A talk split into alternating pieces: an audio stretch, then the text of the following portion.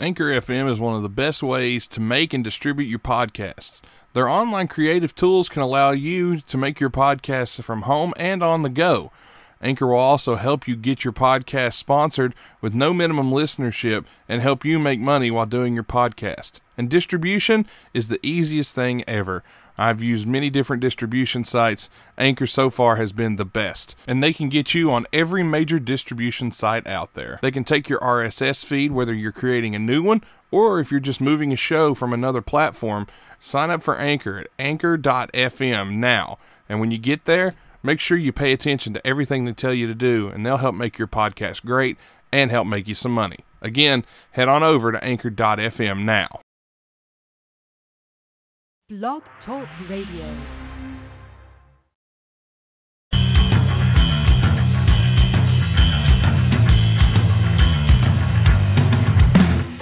You're listening to Wide Men Can't Jump on the Wide Men Radio Network located at blogtalkradio.com slash Wide Men Can't Jump. This show is brought to you by the law offices of Stephen P. New at newlawoffice.com, stripcamfun.com, Atomic Comics and Collectibles LLC, located at facebook.com backslash Atomic Comics and Collectibles LLC, as well as at Stay Classy Meats at stayclassymeats.com, where you can use promo code WIDEMEN to save 10% on your order and receive a free pound of Montana grass-fed ground beef. This show talks about NBA and covers all topics from all 30 teams in the league and includes guests from experts from all over the world. Make sure you're downloading us on iTunes, Podcast Addict, Stitcher, Google Play, FM Flash, iHeartRadio, Stitcher, and more. Be sure to join in on the fun over at WideMenCan'tJump.com as well as on our Facebook group, Wide Men Can't Jump, and follow us on Twitter at Wide Jump. Now, let's go to the flagship program of this Wide Men Radio Network. Here's Wide Men Can't Jump. All right, yeah, you know, it's me, it's Nate. Nobody cares. Nobody cares today because it's not my day. Today belongs to one guy. Yeah. Oh God, yeah. Because they say it's his birthday, ladies and gentlemen. It's Tim's birthday, and I forgot how long the intro on this damn song was, so I'm just going to pull it away. Ladies and gentlemen, the birthday boy himself from the Great White North, Tim Dombrova.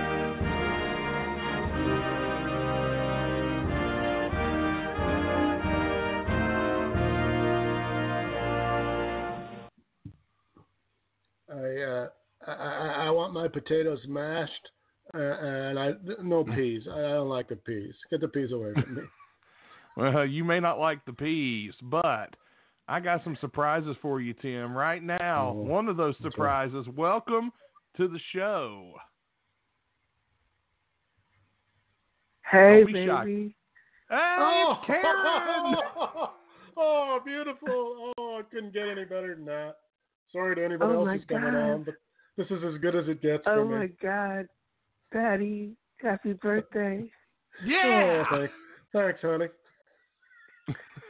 I'm so horny right now. Well, Woo! I- well, it's going to take a lot because, like they say, you know, the, the tank, went, you know, 51 to 52, and whoosh, let me tell you. So you're, you're going to have to do all the work. You're going to have to do all the work, dear. Sorry. Yeah, no, I will. And um, what I want to say is, it's your birthday, and I love a party. Yeah. Everybody loves I a love party. a part. I love Oh. a party, and I want like to give you a birthday present. I want to give you the pussy. Woo! All right. All right, now we're talking. There ain't no party like a Karen from Philly party. That's right. Yeah, you know, like I want to give you this pussy so bad. Oh, I want to feel your cock in me so bad. Oh, oh, goodness. man. Oh, the FCC is just like the fingers hovering over the butt. oh, we've missed Karen so much. Oh, we have. But You know, But, well, you know what? like- you, uh, oh, go ahead. I, yeah, no, go ahead. Yeah, tell me, tell me, tell me more. but also um I like winners and Nate still turns me on. Woohoo! Oh, I still well, you know, Nate, you know, as much as as I feel like I am the senior citizen of this group, Um, Nate probably needs it more than me. No offense, Nate. Um, Well, no, I was thinking, I was thinking that you could both fuck me at the same time. I was gonna Oh, say, I mean, the, the, I mean, the the, uh, the menage a trois is always an option. I've never tag teamed before, but I'll grab a tag rope. Yeah, like Oh. it turns me on. What are the, what are the, what are the rules for how many men are uh, allowed to be in the ring at the same time here? How's that working? Is there like what's the D, what's the safe word? I need to know the safe word. Until they tap out, I guess. There is none, baby. There's no There's no- safe word when I'm. There's no safe word. Nobody's nobody's safe.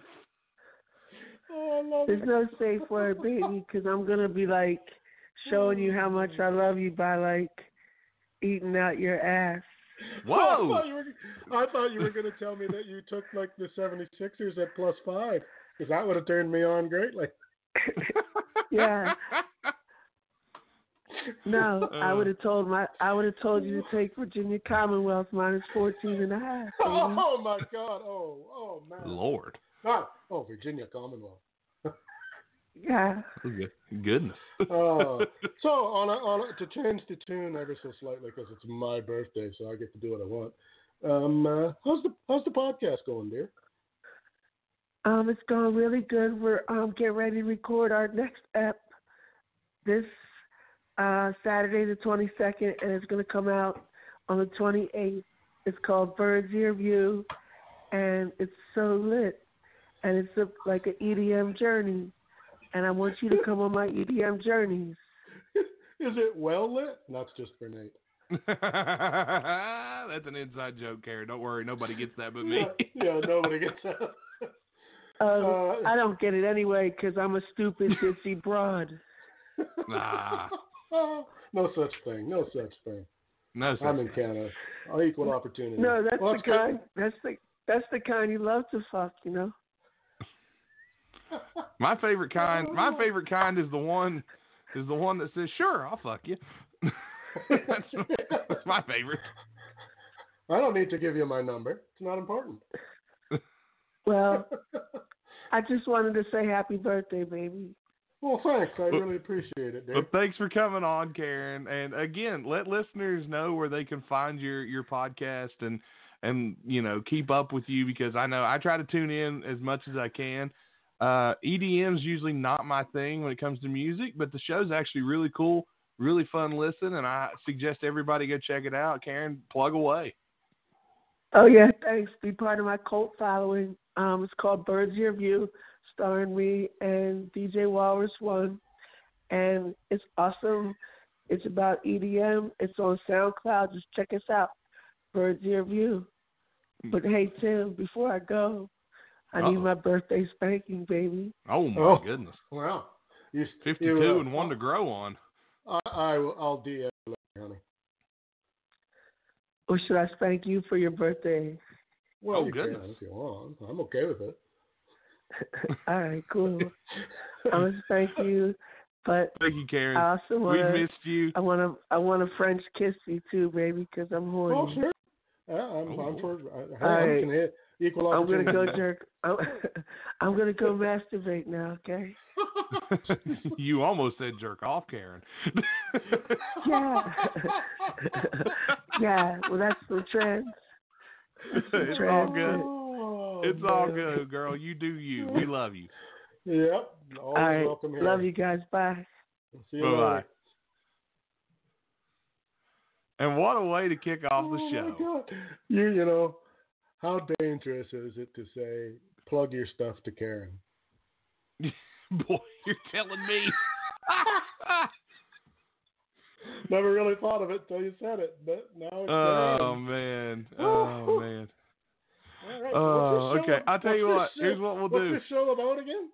Uh, basketball, but it's Tim's Yeah, birthday, yeah. so we're having a good time here tonight. It's it's gonna be fun. We do have a lot to talk about NBA wise, but before we do, let's go ahead and uh, let's get some sponsors out of the way. A guy that wished Tim a happy birthday today was Stephen P. New. Is that right, Tim? He was uh, there to wish you happy birthday. That is correct. Steve always comes through. Great guy. Love him. Oh yeah. You know, well, I'll tell you what. Let's go ahead and hear from strictly platonic sense, though. Not absolutely. And let's hear from Yeah. him and our good friends at New Law Office. Personal injury, product liability, workplace accidents, mesothelioma law, Social Security disability, unfair insurance practices, family law, employment discrimination, and more.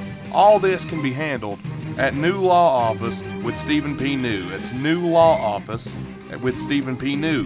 You can get your free consultation today by calling 1 800 208 9169 or 304 362 7345 for your free consultation.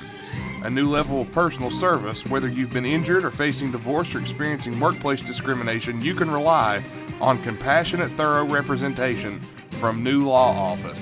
Be sure to contact Stephen P. New Law Office at newlawoffice.com or again get your free consultation at 1 800 203 9169. Stephen P. New answers to your legal questions. And the surprises, ladies and gentlemen, for Tim's birthday don't stop there. As here's my another surprise. Ladies and gentlemen, it's Bobby Blaze.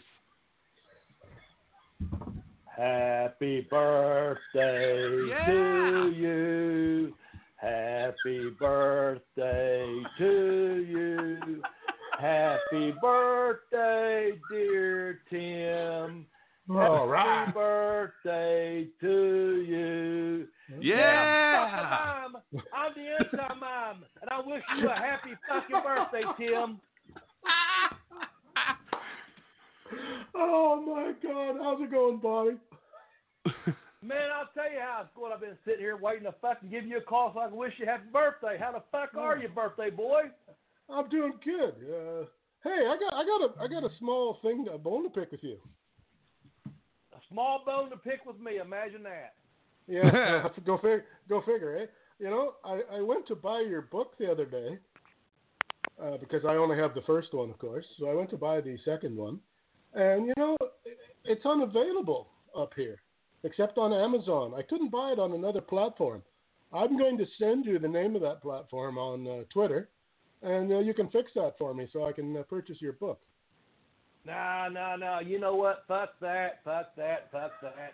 It's only available on Amazon because that's the option I chose um, when I signed up with the book deal. So here's the deal. Ah. I'll just uh, Nate, Nate, uh, send Yeah. me your address. I'll send you one. You take care of a package. Send it to Tim. Consider it a birthday present, Tim. Don't Oh, dude. order. Oh, Happy above and fucking beyond, dude. Birthday. Um, you know, I kicked out on two the education wrestler. Just uh, I'll send you an autographed copy. How's that? Oh, that's oh, couldn't ask for I'm more, just man. not paying for that international fucking postage. I'll send it to fucking Nate. He can send it to you. No, Yeah, well, no kidding. 'cause- I'll pay it. 'cause That's a, cause that that that's nasty. Uh, yeah, it, it ain't yeah, because I sent one to uh, you know Robert the Acadian Giant. You know, um, um, Yeah, yeah. he's been on a bunch of movies. Shit, Uh, Kurgan. I worked with Kurgan. Matt Cannon. K- Thank you. He was in a movie with The Rock and this and that. It's been uh, right when he was in um, Sherlock Holmes. So him and I was contacting each other, and I sent him a book, but it fucking cost me like fifteen dollars to send him a damn book. yeah, So I it, put him it's- over in it. That was the first one. I was like, damn, I can't pay these international charges. But um, but yeah, I'll, I'll send it to Nate. He'll send it to you. Uh, happy birthday. There you go. Thanks, man. I really appreciate it. So I got a couple for you. The first one, I'm just throwing out there, okay? All right. This is not a this is not a fuck Mary kill one because I've got a All good right. one for that. I'm just Oh, man. throw this out there. Check this out, man. I'm digging them both. I, I I'm just saying. Sometimes people have a favorite flavor. I know mine. I'm just gonna ask you for your birthday. Halle Berry versus Rosario Dawson. Who you like? Mm. Oh, oh, Mm. oh boy. yeah. Oh Mm. boy. I Oh, like that oh. flavor. I'll just say that. Oh, oh, um, are, are- okay. Do, are, are we are we talking like at the age they are right now, Any age, it don't matter. or at their It's or at their absolute prime. That's their absolute uh, absolute peak. Uh, then I'm a Ho- I'm a, I'm a Halle Berry man then. Oh yeah. Who would you take right now though? Uh, yeah. Rosario. she looks pretty good. I gotta admit. Yeah. It's equal. It's equal. Just put it out there. Okay, so I'm gonna give you a tough one. You can you can do whatever on the age. Okay. All I'm right. just gonna say it All right. before beforehand. We got a cou- couple of these are post fifty. One just being their fifty first birthday today, but the other one's way way younger. But I'm gonna put this out there for you. Since we love doing this, fuck Mary Kill. I'm gonna give you three Jennifers: Jennifer Aniston, J Lo, Jennifer Lopez, or Jennifer Lawrence. What are you gonna fucking do? You gotta fuck, Mary, and kill one of them for your Oh, birthday. You don't know how That's easy this. tough. No, No, this is is easy? Tell me how is easy e- it is. this is easy for me. I killed J Lo, not even to hesitate. I married Jennifer Aniston, and I banged Jennifer Lawrence till the cows come home. Fuck. Here come the cows. 100% agree. 100% agree. Yeah, that's what a that's, wise that's, man. That age has made you such a wise man, Tim. Happy fucking birthday. You blew it out of the water, man. Oh, thanks, Bobby. I appreciate it. Bobby, let's uh, very while we got you here for for just a second here. I know you're busy, and I don't Yeah. want to keep you. Um, you Yeah, know, I'm busy. bell to I'm- bell I'm with Bobby Blaze. More porn. Hurry up. I got to look at more porn. What am I going to do? I understand. I understand. Tim, I don't know if you're drinking or not, but I'm probably drinking enough for a bunch of fucking Canadians tonight. So what am I going to do? Look at Oh, porn? oh, oh, I don't know. That's a, that's a pretty big challenge there, Bobby. That's a big challenge. No, it's a great big challenge. I know. I know. I'm just saying. Uh, just I have to make up for it. If no one else is, I'll do it. I'll look at the porn. I'll take the fucking blunt. I'll take the bumps. Pin me, pay Oh me. God. I'll have to drink the beer. I have to watch the fucking porn. I got to play the married fucking kill game. I'll Do, uh, take it. Whatever. Put it on do me. you know, All uh, right, do- Nate. Do you know Karen from Philly, Bobby? I don't think they've met. It's a good thing. I know Kathy from Philly. Oh, really? well, Bobby, I just wanted to take a second. Uh, the podcast with Jeremy, the Bell to Bell podcast, is on a little bit of a break right now. Uh, we miss Yeah. it, but you've got your oars in the water doing some other things. You got your new book Yeah. coming out. Um, you know, what's got Bobby Blaze busy these days? Because we haven't had a chance to talk to you in a few weeks. Well, really, okay. So what happened with that is, um, let me just put this out there, and I, uh, it's going to come up again in the future. Sorry, something's been recorded. Um, it was just the right time. It was a timing issue. We Yeah. agreed on 18 months. There's no heat between Jeremy and myself. I love Absolutely. the Bell to Bell Bobby Blaze podcast. I miss it. I missed his voice. Uh, we're talking daily. Uh, Tex, who who ran the YouTube page, he's had a couple things happen. But what happened was I felt like seriously um, some things were going on, and and and um, not to be the birthday bummer boy or whatever. I got sick, guys. Um, my voice went out. I knew something was Mhm. going on, and and and um, just straight shoot. I went to the hospital. I'm gonna leave it at that. Um, the last recording we did, it was all I could do to do it, and within like the very next day, my voice something started happening in my throat. I was having throat issues. Um, I am, um, as you can tell now, I'm back to being me. But um, yeah, I spent some time in the hospital. Um, it was just the right time. Uh, I appreciate anyone that's listened to the Bell to Bell. I appreciate the Wide Men Can't Jump. Um, I, as you could tell the other day, I put out a tweet. I'm a podcast fan. Um, and, and, and I put you at number six on that week. Normally you'd be in my top five, and you know that. Um, I started listening to some new podcasts, but, but on a real serious note, um, I had some health issues, and I'm just going to leave it at that. And I'm in it clear now, as far as I know. I've had my doctor clearances, um, and uh, um, I'm, I'm going to be recording a podcast uh, next Wednesday. And I appreciate being on this one. I've already recorded two other ones in the can for something I can't tell you right now. When you No, listen to it. I'm sure you are our fans to it. You're going to hear it, and I've got two more planned um, uh, a couple weeks from uh, tomorrow, actually. I'm going to record for them, and um, so yeah, I'm trying to keep out there. If you want me on your podcast, I'd love to be on it. But it really was the right time due to to Jeremy, due to text, uh, text rather, uh, on the Bell to Bell Bobby Blaze, and more more prevalent was it was me because I was going through a health issue that I had to deal with, and um, it, it it it was uh, what I thought was a sore throat ended up being a lot more than that, and um, I had a hospital stay, and and fortunately I'm still amongst the fucking living. I'm not a zombie or a bombie or a fucking mime. there you go. well, we're glad you're okay, Bobby. answer Really. question, We're- man? Does that Oh shit! Oh yeah. Well, Does we're that- glad does you're that- okay. I- and please put that out there if you want. I'm good now. I, I'm, I went to the gym this morning. I spent about probably 35, 40 minutes this morning. I still wasn't myself. Um, X amount of days equals X amount of weeks or X amount of months out of the gym. Um, some days are better than others, but you know what? Um, every day above, I'm six feet over instead of six feet under. And um, not take anything away from Tim, the birthday boy. Hey, Tim, man, we're happy. We're blessed. We're here, man. So happy Hey. fucking birthday. There. Every every day above ground is a good one, my friend. Yeah, yeah.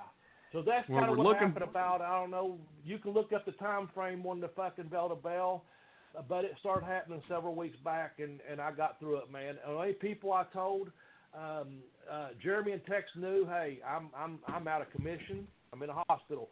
Uh, I, I told my brother who lives in town. He come and saw me, took care of me, you know, in the hospital each day yeah. and and then um, until they had to do a, a some kind of procedure, I'm just going to leave it at that. And I contacted both my my boys who are grown men now. One of them is 25 in the armory, in the army, not the armory, in the army. The other 22, I let them know the night before, hey, I got to have a procedure tomorrow. I'm gonna be okay. I'm in a good place. And um, a couple of days later, I got out, and I'm still in a fucking good place. Uh, and I'm just me. And but I but I'm happy to be alive, man. I, I got sick though. That's what happened. Well, we're glad you're okay, and, and you know, glad Yeah. you're doing better, and everything's going well. Uh, one thing I do want to bring up: Bobby's got a new book on its way out soon. It's a uh, erotic fiction novel, and I've read some, uh, you know, excerpts that he's put up online. Yeah. And It came out today. Oh, I did it found come out today? Okay. released It. It, it's it's Oh, okay. available online. Um, it's only two ninety nine for a short story. Let me say this though, just so you know, just so you know, I'm not complaining. I'm glad to be here. Um, what happened to me was this, real real briefly. It could have happened to anyone, but um, I, I, last year I lost over 50 pounds. Uh, I, I, I got off my couch. I started feeling better. I'm glad about that. When I was in a hospital, one of the doctors gave me the best explanation as to what happened to me because I thought I had done something. I thought I'd, you know, people want to blame themselves. I started thinking, what did I do? I, I, I use a CPAP machine. Did I not clean it properly? Did I get it from the shower? Did I get it from the... And, and what the doctor said was, you know what? Bad luck. And I just had a, I got, a, I got this little infection, and it was bad luck. And so, with all that said, last year, 99% of my life, good luck. Um, this year, 99% of my life so far, you know, I, I realize it's uh, Tim's birthday, uh, February 12th. Happy birthday, Tim. But uh, for for a week of this, uh, seven, 15 days of this fucking year, I've had some bad luck. But you know what? It's all going to turn around. I'm the anti-mime. I'm going to be back. My voice is back, and shit happens. Life happens. And happy fucking birthday, Tim. Well, Bobby, we're glad you're back, and thanks. And really, Tim, I'm sure. I'm glad to hear from you, Tim. Anything you want to say to Bobby, and we'll let him go. I know oh, he's busy. Yeah, I, I I have a small idea, but I'll uh, I'll hit you up on Twitter, Bobby, and I'll uh, we'll talk about it there. Okay. Yeah, and anything I do you help on Twitter, let me know. That still is my only social media. I keep telling myself I may go back to. Um, I'm not going back to Facebook, especially with this been election year. I can't deal with all that shit. Fuck that. Yeah, I don't blame you. The negativity. Fuck the religion. Fuck all that on Facebook. I may go back to Instagram, but fuck, you know what? I can only look at so much she-males, so many Instagram girls, so many fucking porn guys, so many podcasts. I just it eats up my day, so I'm like, no. So uh, there are certain people I do want to see on Instagram, but but but again, I get some, I get those fucking rabbit holes. I'm like, okay, stay with fucking Twitter. That's what works for me. So the only social media I have is Twitter at Bobby Blaze seven forty four. So both you guys can hit me up there. Uh, uh, Nate, you have my number. You can hit me up anytime. If I don't get back to you, you know I will. So, Oh, you're and- good, brother. You can give that to Tim as well. You can give it to Tim. He- he- But also realize I'm going to send you that book, Tim, uh, through Nate, not international fucking pricing. I sent you my uh, I sent you my Oh, address in a text, Bobby. So uh, you you should have it now. And I probably have it in a notebook somewhere, but it's probably where you sent it before. I probably had to ask three or four It's times. all right. write I can just send it this way, just as easy. No no problem. I know it's not West Virginia, but it's West by God, Virginia. I do know that much. No, that's what they say down here. That's what they say. Just what I Yeah. heard. Yeah, for real. But hope to see you again real soon, brother. You know, we'll hope to see you at the show. Glad you're doing better. Glad you're feeling better. Um, Arn Anderson's going to be in town down here in Madison on uh, March 7th. If you're not doing anything, uh, we'd love to see you. So come on down. Hey, that'd be great. I'll, I'll try to talk to someone out here and see if I can make it up that way. Like I said, no major major health complaints. Um, I did have a scare, and I am still glad to be amongst the living. Uh, and listen, Nate, thank you so much for being so kind to me. Uh, Always, brother. To the Wide Men Can't Jump podcast. I appreciate you guys. I wish you nothing but continued success. Uh, tell TR I said hey. But uh, hey, Tim, seriously, in all seriousness, happy birthday, man. Thank you for having me on the show. I hope you had a great day. I wish you many, many more birthdays. I mean that sincerely from the bottom of my heart, brother. Thank, Thank you, man. 52 Thanks, ain't Bobby. so bad so far. thank you, guys. Take care. We'll see you. Later, later brother. Yes, sir. Appreciate you guys. Bye bye. Well, there we go. That's Bobby Blaze, and uh, I tell you, can I put together a birthday show or what? You know that uh, that Bobby might have a nonfiction book coming out. I think. It might, he might. You never know. You know, uh, how to tell if a girl is just quiet or a secret mime.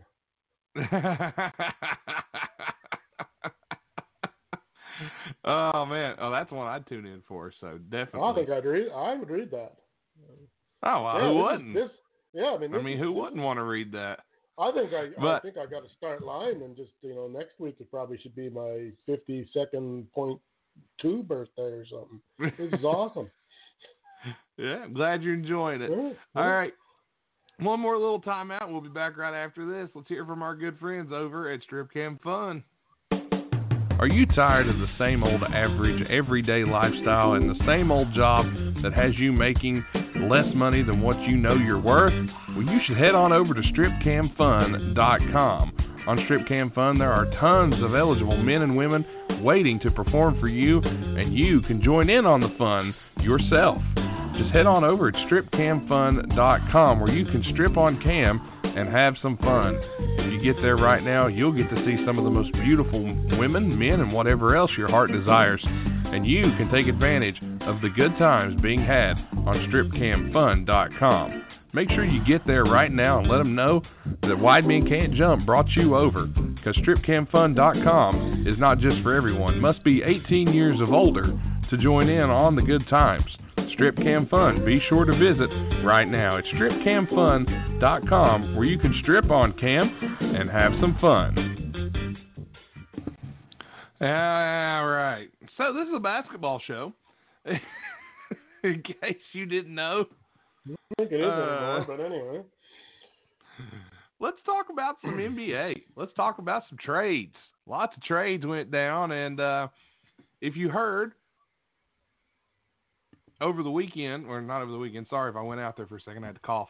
Um, if you heard over the last week, you heard probably from the West Virginia distance a man scream and jump for joy. That was me whenever uh, the Minnesota Timberwolves finally landed D'Angelo Russell. Oh, what a great day. Well, Nate, you know, there's some conflicting reports about that. All right, well, lay it out there for me. Well, I mean, I'm, you know, you know more about Minnesota than I do, and it's your team, so I'm willing to side to go on your side of the fence. But I've been reading where a lot of people think your team got hosed. I don't see it that way. Uh, now, granted, we gave up. All right, so, so the trade, for anybody that doesn't know, Minnesota gave up Andrew Wiggins, a 2021 first round pick, and a 2021 second round pick. Um, so a lot of people are saying, oh, because that's going to be the draft. It's called the double draft, uh, where I believe guys are going to be allowed to come out of high school again, and there's there's just a lot going on in the 2021 draft. Uh, a lot of people are looking into that draft as being a big big thing. You know, I'm looking at this is the guy we wanted. This is the guy that everybody wanted us to make a move for. This is the guy our organization was after. We got rid of a horrible contract with Andrew Wiggins. His contract gone, gone. Um, then not only that, we got rid of Gorgui Dieng's contract in another trade. That's beyond the situation. But we get D'Angelo Russell, Jacob Evans, and Omari Spellman from the Warriors, along with D'Angelo Russell. We get rid of Wiggins and t- then two picks. Now, in the other trades, we doubled up this year. We got Brooklyn's pick this year from Atlanta. Then we have the pick from our pick this year, which is going to be really good. So Well, that's no, really the whole thing going on here. Nate, Nate, Nate, Nate, Nate. No, you're, dude, you're using logic. Stop it. Just stop it right now. You you cannot uh, use logic when you're uh, trying to analyze any trade in any sport. You know, you, you can't you can't you can't look at it that way. Everybody just going, okay, Wiggins in a pick for Russell is maybe maybe a little bit steep, and it might be if that's all you look at. But there again, as I just said, you're using logic and okay, well, how many first round picks do we need to have? You know, just two, three, seven. You know, what's does it matter if particularly mean, if that This If year that we have in- two. This okay, year we so have you can two. afford next so you year, can afford to lose one for next year. next year we will have none. Yeah, okay, but so, So- you can afford to lose that one. Who's to say that they don't take the two they have and maybe trade one of those for one next year? You know, who knows, right? So Well, the thing I liked, the thing I liked about it was we got to keep Jarrett Culver, we got to keep Josh Okogie. Karl-Anthony Towns gets his gets his boy, who he's happy to have now. Um, all we gave You- up was you- Andrew Wiggins. Yeah, you. It, it's very hard. You cannot judge trades from the moment they happen. There's too many things. It, it- it's never a, the only way you can say a trade is totally sucks or you got hosed. You know, if you're trading LeBron for, you know, I don't know, a fifth round pick or something. Okay, obviously that trade is lopsided. But there's just too many things to consider. There's cap space. There's contracts. There's uh, ending contracts. There's egos. There's there's so much that goes Yeah. into it, and you. It, it, I mean, the, the proof will be: do the Timberwolves get any better with him than they are without him? When we don't know that yet, we assume We won't know. And honestly, this season for me is a wash. Minnesota this season, it's all a wash. What happens for the rest of the season doesn't matter. What's going to matter Well, is what we do. Unless they're really, unless they're really bad. I mean, even then, I mean, we got a lot Or of expiring contracts. Or, well, no, I mean, when I say they, I mean that the two of them don't play well together, or something like that happens, and there's no chemistry, and then they're going, "Oh, geez, what have we done?" Well, the first night out, they did beat the Clippers 142 to 115, Right. but they and did lose to the Raptors. So and we can't know that until you know you need what? exactly.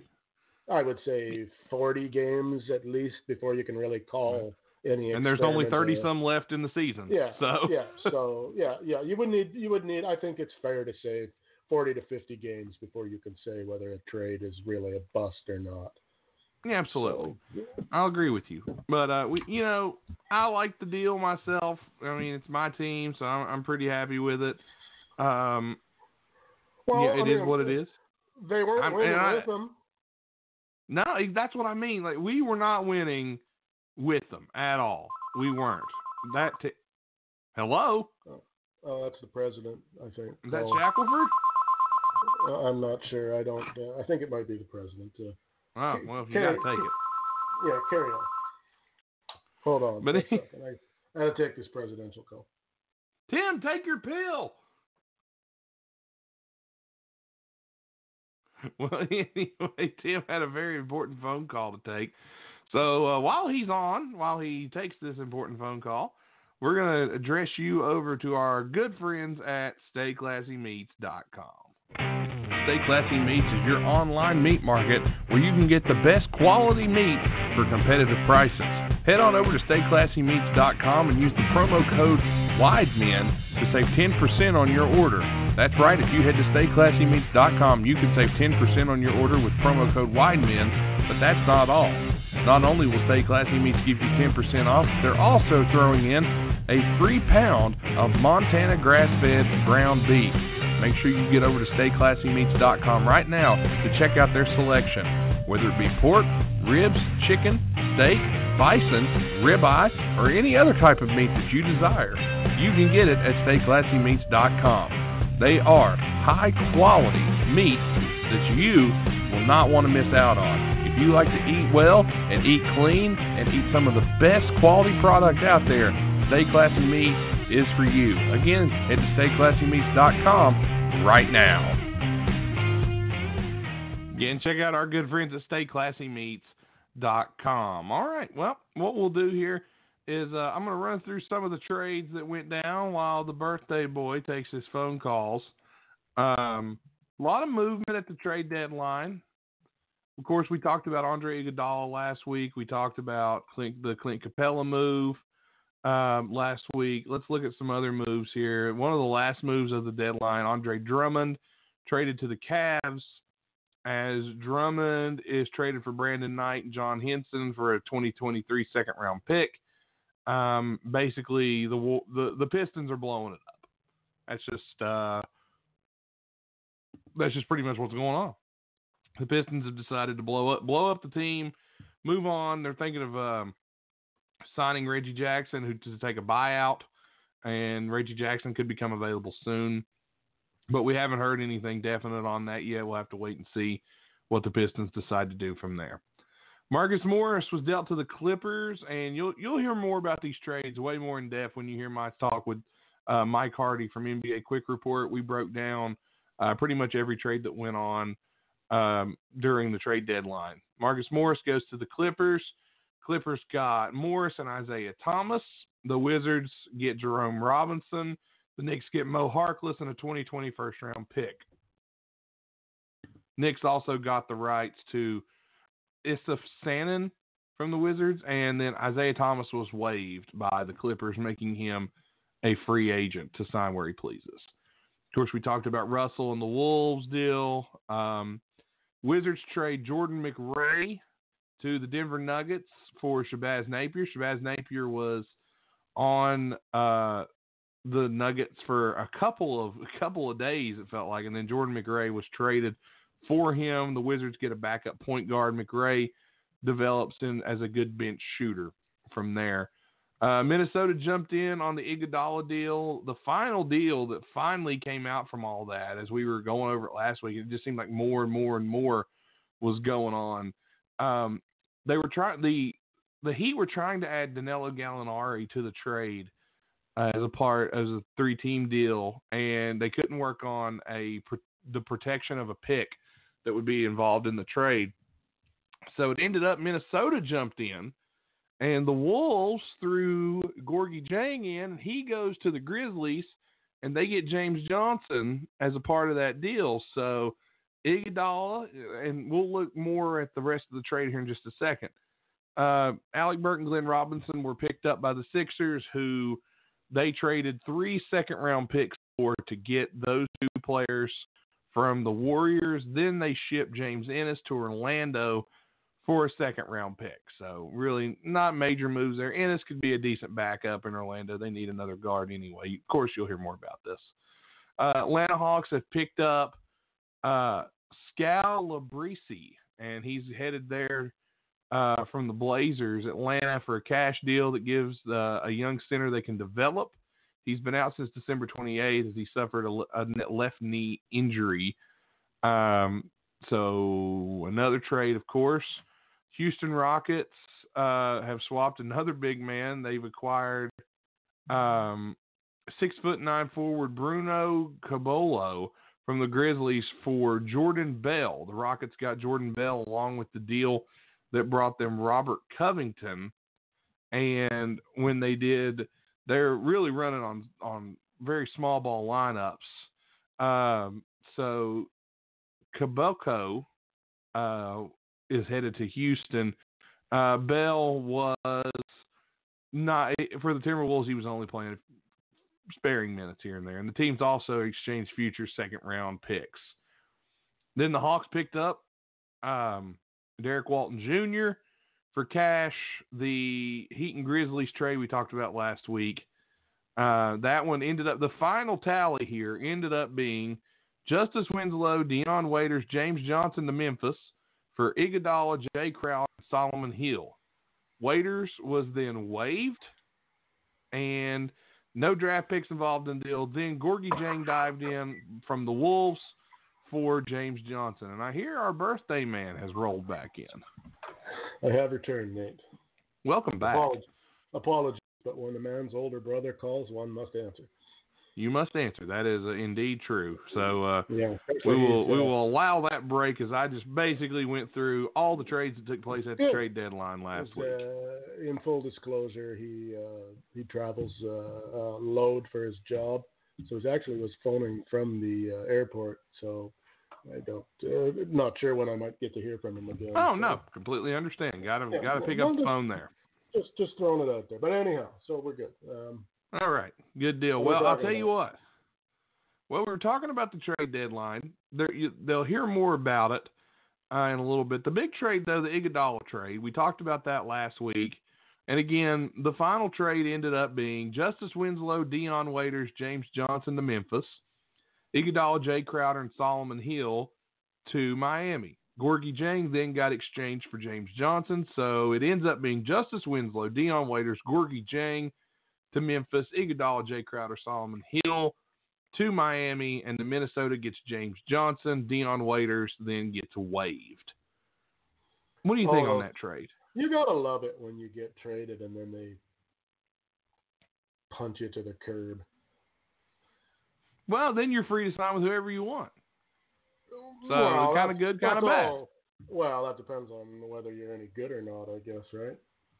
Well, you can go to a contender. That's what a lot of guys do. They want to go to contenders. That's the big. Uh, that's the big talk right now when it comes to uh, potentially Reggie Jackson uh, coming uh, out of a buyout if the Pistons buy him out. Of course, Darren Collison was rumored to be on his way back to either the Lakers or the Clippers. He decided to stay retired. So Darren Collison just faked Yeah, I everybody saw out. I mean, I gotta retired. say that, and this is going to be painful for both of us. Um, Jimmy Butler and Miami have got something going on. They they do. I'm not denying that, but I don't think they've got enough. And that, that's Oh, the truth. I no, don't no, think they've got enough. I'm, I'm, I'm not saying they're going to win it all or anything, but that, that team is vastly improved. And Indeed. Jimmy but and Jimmy Butler is one of the reasons. As much as I don't like Jimmy Butler, but he I will never- well. I will never take away what the guy does on the court because he's Yeah, a he magician on the court. But Full- he is also an asshole. Yeah, well, I mean that's how we are. That's how we roll on this show. I mean, full points for for playing well, and full points for being a jerk. The, Yep, absolutely. the- yeah, the the two don't. You know, you can do both, and he does both. And he, he well. does both well. yeah, no argument there. I mean, I guess. I mean, I don't know. Uh, I I think probably Miami come out on top on that trade. Um, yeah, I, I mean you could you could say that. For- I'm sure. for for what they needed, they got what they wanted, and and I'd say that means they probably won. Um, although I guess we'll have to see how that all pans out. Also, uh, you know, if that doesn't help them any and they flounder, and okay, then maybe they didn't win the trade. Then I don't know, but basketball's a that's a you know, those those trades when there's three and four guys and like that that one's what six guys and then two more guys get swapped and guys getting bought out and or or uh, kicked to the curb or whatever words you want to use. Uh, it's hard to say who who won and who didn't. That's that's a tough one. Yeah, I mean it's tough. It it really is, and it's kind of one of those situations where you look at it and it's like, uh, and then everybody gets everybody gets traded, and this guy goes here, that guy goes there, Well, and it's you know, just a lot of. And, well, and you don't know because a lot of times guys will get traded, and then uh, for whatever reasons they get better and or worse than what they were on the team they were on, and people go, "Oh well, you see, you know, we never should have traded him. Look what we're doing over there." But yeah, but he couldn't do that here, yeah, you know, or or within our which is my big worry about Andrew Wiggins going to.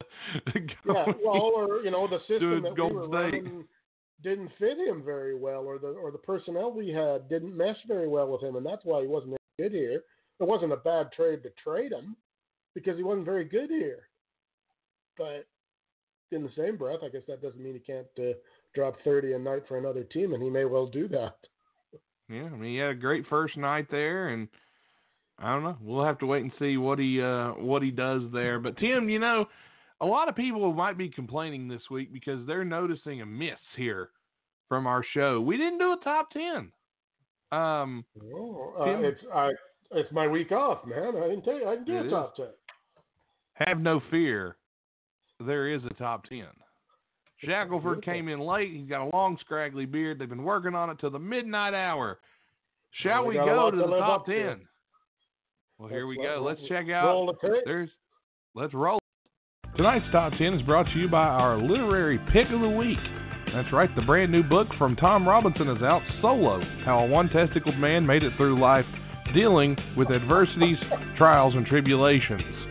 Hear the story of Tom and his coat, his cat, his illegitimate child, and many things else that went through the mind of Tom Robinson. How one 76er lover turned to a 76er hater, or at least the players on the team and the coach, and how he rebounded from all that to be a part of the biggest podcast in the industry. For your order, call 1 800 877 4625. That's 1 800 TR SHOCK. To order the book now, hardcover editions are available, but only as long as the penis pills last. Make sure you call 1 800 877 4625. Again, 1 800 TR SHOCK. If an angry secretary answers, call back later and leave a message. Now, on to the top 10. Tonight's top 10 is in celebration of the birthday of the co host of Wide Men Can't Jump, Tim Dombrova. That's right, tonight's top 10 is top 10 things you can't or shouldn't do when you're 52 years old. Number 10, get a body piercing. Number 9, pop a wheelie in any sort of vehicle. Or Number eight. Learn the latest hip hop dance craze. Number seven, go for the finish the 48 ounce steak, and the second one is free offer unless you're Vargas. Bullshit. Number six, come home a drinking with lovin' on your mind. Oh, God, no. Number five, wear speedos. Oh, oh, Number four, attempt to break into the adult industry as a talent. Number three, buy skinny jeans on purpose. Number two, stay in a backpacker hostel. And the number one thing you should never, ever attempt to do when you're over the age of 51, attempt to follow your dreams. You should find out where they're going and meet up with them later.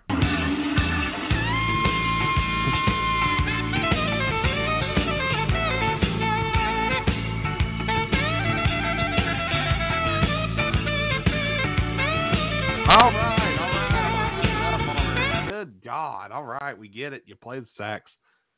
Sheesh. The primetime player. The top 10, ladies and gentlemen. Make sure you pick up that bestseller now.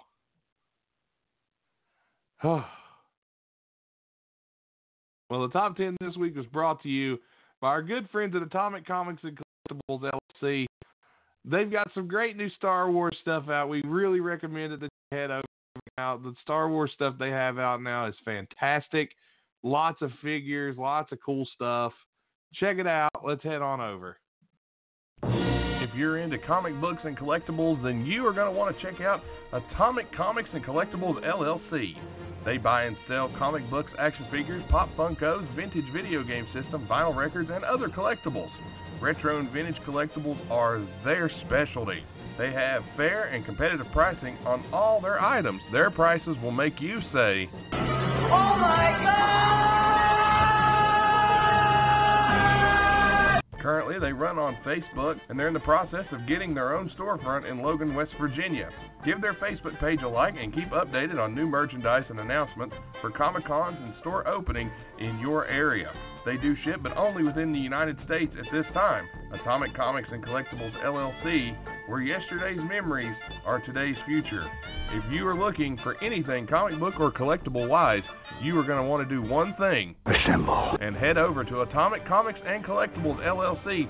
Check out their Facebook page, Atomic Comics and Collectibles LLC. Well, we've been talking about the trade deadline here this evening. Again, thanks to all of our sponsors, including Atomic Comics Collectibles LLC, law offices of Stephen P. New, StripCamFun.com, and of course, the wonderful Stay Classy Meats. So check them out. But we've been talking about the trade deadline, but I had a chance to sit down with Mike Hardy as he and I were able to discuss some of the things that happened during the trade deadline, who won the trade deadline, what moves made sense for people. He's from NBA Quick Report. Let's go ahead and go to that interview right now.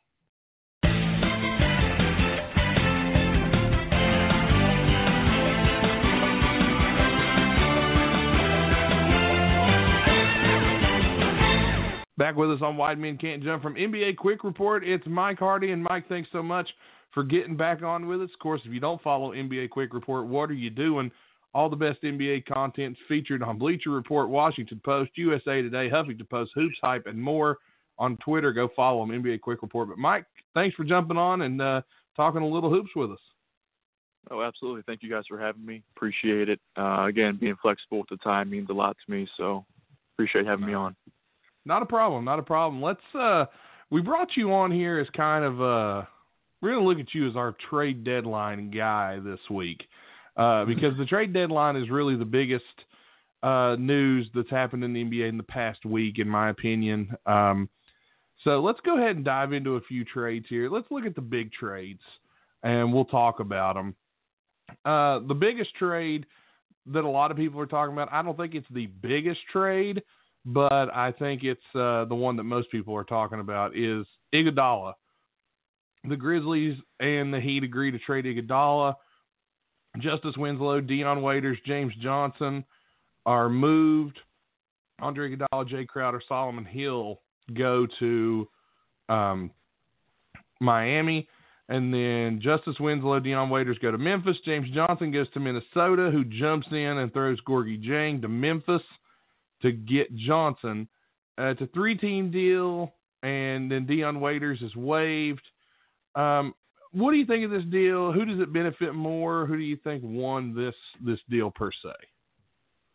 It's an interesting deal um, from all sides here because a lot of moving pieces and parts. There was a lot of different um, rumors flying around all week about Iguodala and where he would end up. Um, and a big like contract for. Iguodala too in this yeah, deal. exactly. So, you, so you know that something was happening behind closed doors with that whole five-minute uh, contract guarantee or you know negotiation extension that they had there. So, um, it, it's interesting. I think Miami it benefits them because you know they are giving away youth in Justice Winslow, but he's been banged up.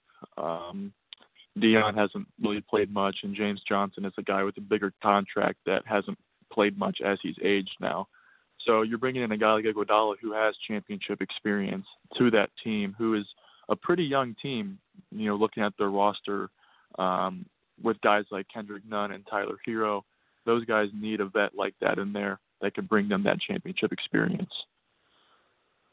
Yeah, and Memphis gets a uh, they get that defensive piece that really fits in perfectly there in Justice Winslow. Um, the Wolves get rid of a bad contract and bring James Johnson in, who is more what they're going for these days. Uh, speaking of my my Timberwolves, that's that's my team, and everyone that listens to the pod knows that. Um, Yeah. Big move made by them at the trade deadline. They trade Andrew Wiggins, a protected 2021 pick. It's top three protected, and a 2021 second round pick to Golden State for D'Angelo Russell, Jacob Evans, and Omari Spellman. And if the number, if the Wolves somehow in 2021 land in the top three, then the pick will be unprotected in 2022. As a Wolves fan, I love this deal, and I'm going to try and have someone from Minnesota on next week to talk about it. But I love the deal. I think it was time to move on from Wiggins, and I have no ill will towards him as a Wolves fan. Uh, but what do you think, as maybe someone who's not as biased as I am? Uh, I think this is a deal that works for both sides. Honestly, um, I'm not sure how much better the Timberwolves get, but I do value Russell higher than Wiggins, and that's not even a debate for me. Um, you know, because they've been trying the Wiggins thing here for a few years and it hasn't worked out. So you get a guy with Russell who is a is a better offensive threat that you can pair easier with Karl-Anthony Towns, who was just screaming for help all year. Um, so I think in that aspect, you help your star player um, keep him happy in Minnesota, and then you're getting rid of Wiggins' insane contract. Um, the thing that scares me though is giving away the pick because if they are still trying to rebuild around those two main pieces now, um, they don't really have much as far as draft capital giving that away to continue the rebuild. Well, they do keep a hold of, of Jarrett Culver, which is a, a big thing for them. They also um, yes, I agree. I, I like him as a player. Yes, they keep Josh Okogie, who was another player mm-hmm. that I had feared we would give away. I'm a huge Josh Okogie fan. Um, and then they're able to keep their pick this year. Now, come the next draft, probably won't after this year at least. Next year's draft, they probably won't um, won't have much to do there. Second round pick is really all they'll have, but we'll uh, we'll have to wait and see. Right. Yeah, so we'll have to wait and see yeah, what yeah. happens. I mean, they, also acquired uh, Malik Beasley, right? During the trade yes. deadline. Uh, that was an earlier so trade. That, they that that's another piece that I like adding to that team. He's a nice scoring punch, whether he's coming off the bench or whatever the deal is um, moving forward. But um, you know they're gonna have a they're gonna have a nice pick this year. Um, you add that to their core of guys. I don't know. You know we've seen some crazy things with those ping pong balls. So um, oh, yeah. you never know with the draft coming up. So I mean they have some nice talent. I just hope they can kind of t- get the turnaround going pretty quick uh, starting next season. Boy, you ain't the only one. Trust me. Uh, it's Yeah. been a, it's been a long few years up here, but yeah, they trade away. They basically brought in an entire new roster. Uh, what it felt like as they bring in uh, Hernangómez, they brought in Malik Beasley, they bring in uh, you know Jacob Evans, Omari Spellman, uh, D'Angelo Russell, and they're moving, and all these guys are, are getting moved, and it was a big uh, big trade deadline for the Wolves. So we'll see what happens there. Marcus Morris gets dealt to the Clippers in what seemed like a deal that uh, the Knicks were going to do with anybody but the Lakers. Uh, that kind of was a big uh, thing for them. The Knicks send uh, Marcus Morris, uh, who's having a great year this year, and he goes to Yes, the. Clippers. Uh, the Clippers get Morris, and then they get Isaiah Thomas, who they waive. The Wizards get a, get the Clippers guard Jerome Robinson, and the Knicks get Mo Harkless, a 2020 first round pick from the Clippers, and then the Knicks also get rights to Issuf Sanon from the Wizards. So this trade was kind of Mhm. interesting, kind of came in late, but um, what's your thoughts on this trade, and what did you think about the Knicks declining the Lakers trade offer? Because it seemed like the Lakers offered a lot more than what the Clippers did. What's your thoughts? I think so too. Um, but I know the Knicks, you know, got a little. They might have got a little greedy with the Lakers and said, "Oh, we want, yeah, we're going to need Kuzma. We're also going to need." Um, it was Danny Green with that too, and I know yeah, that yeah. moving those guys. I don't know how you could justify that for the Lakers. You can't. You're giving up you, a young guy. you can't like justify that. that move. No, you can't. Um, but on the on the flip side, the Clippers they got a great deal here, um, and I think the best part for that is they they keep him away from the Lakers too. So um, I think it works out for both teams, and I'm actually surprised the Knicks made a decent trade because th- this organization has been an absolute train wreck um, all season long. I mean, for the past real decade, honestly, but that's neither here nor there. Um, yeah, but for the Clippers, I mean, being able to get rid of Mo Harkless and a and a pick, I mean, that's really not asking a lot on their side, and you're getting a guy who is a pretty solid piece that um that just you add to that talented roster. It just makes it, I don't know, they're they're tough to beat. Yeah, and that's a lot of defense there as well. Um, they were my pick before the season. Now I feel like I'm doubling down after they get Morris. And, uh, you know, I'm not going to sleep on the Wizards getting Jerome Robinson. That's a nice little pick for them. That kid can shoot. So, uh, Wizards sneaky in there. They didn't give up much. They gave up Isaiah Thomas, who, honestly, if they wanted to, they could just re-sign him now once he clears waivers. So, I mean, hey, Wizards, I got I got to give them credit there. Not bad, not a bad move. Um, Another yeah. sneaky trade that kind of went through was uh, when Minnesota was basically unloading their team. You had the uh, Wizards and Nuggets swapped guards. Uh, Jordan McRae for Shabazz Napier. Napier was on Minnesota, was on. Uh, then he moves over to uh, what I believe, if I'm looking at this right. D- yes, he went to Denver for a cup of coffee, and then caught the plane yep. and went out to Washington uh, as a part of that trade. So now McRae goes to Denver to add more shooting. Napier becomes a, a solid backup point guard for Washington. Um, good deal for both teams, you think? Oh yeah, I think so. I just think that a change of a change of scenery for both guys could work out for that. Um, I think that's both for for a great you know a great deal for both teams there. Um, especially for you, you said McRae went to the Nuggets, right? That is correct. Yes, he ended up with the Nuggets. Yeah, yeah. I I watched McRae quite a bit when he was a two-way player for the Cavs a few years ago, so I know what he can bring to the table. He's a nice scorer, nice shooter. So, um, especially with that Denver team that likes to run and gun it, you know, at times, I think it's a great addition to their to their roster. Absolutely. Um, and Denver, they're so deep. Their bench is so so deep oh now, oh and they gosh, can just do yeah. so much. And they were my pick to be the number one seed in the West. Uh, didn't I expected LeBron or Davis one to get hurt, but the Nuggets, uh, just such a deep team, and I, it's going to be. I'm waiting to see what they do after the All Star break once everybody kind of catches their breath and gets healthy. We'll yep. we'll see what they do there.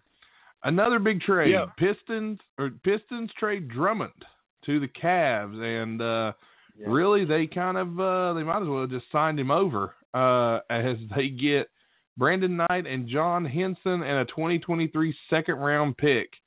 And Drummond was leading the NBA in rebounds, still is 15.8 rebounds per game, and averaged 17.8 points per game, and almost two blocks a game. Played his entire career with Detroit, the second rebound, number two rebounder in team history, and uh, it seems like Detroit they're just ready to to blow it up.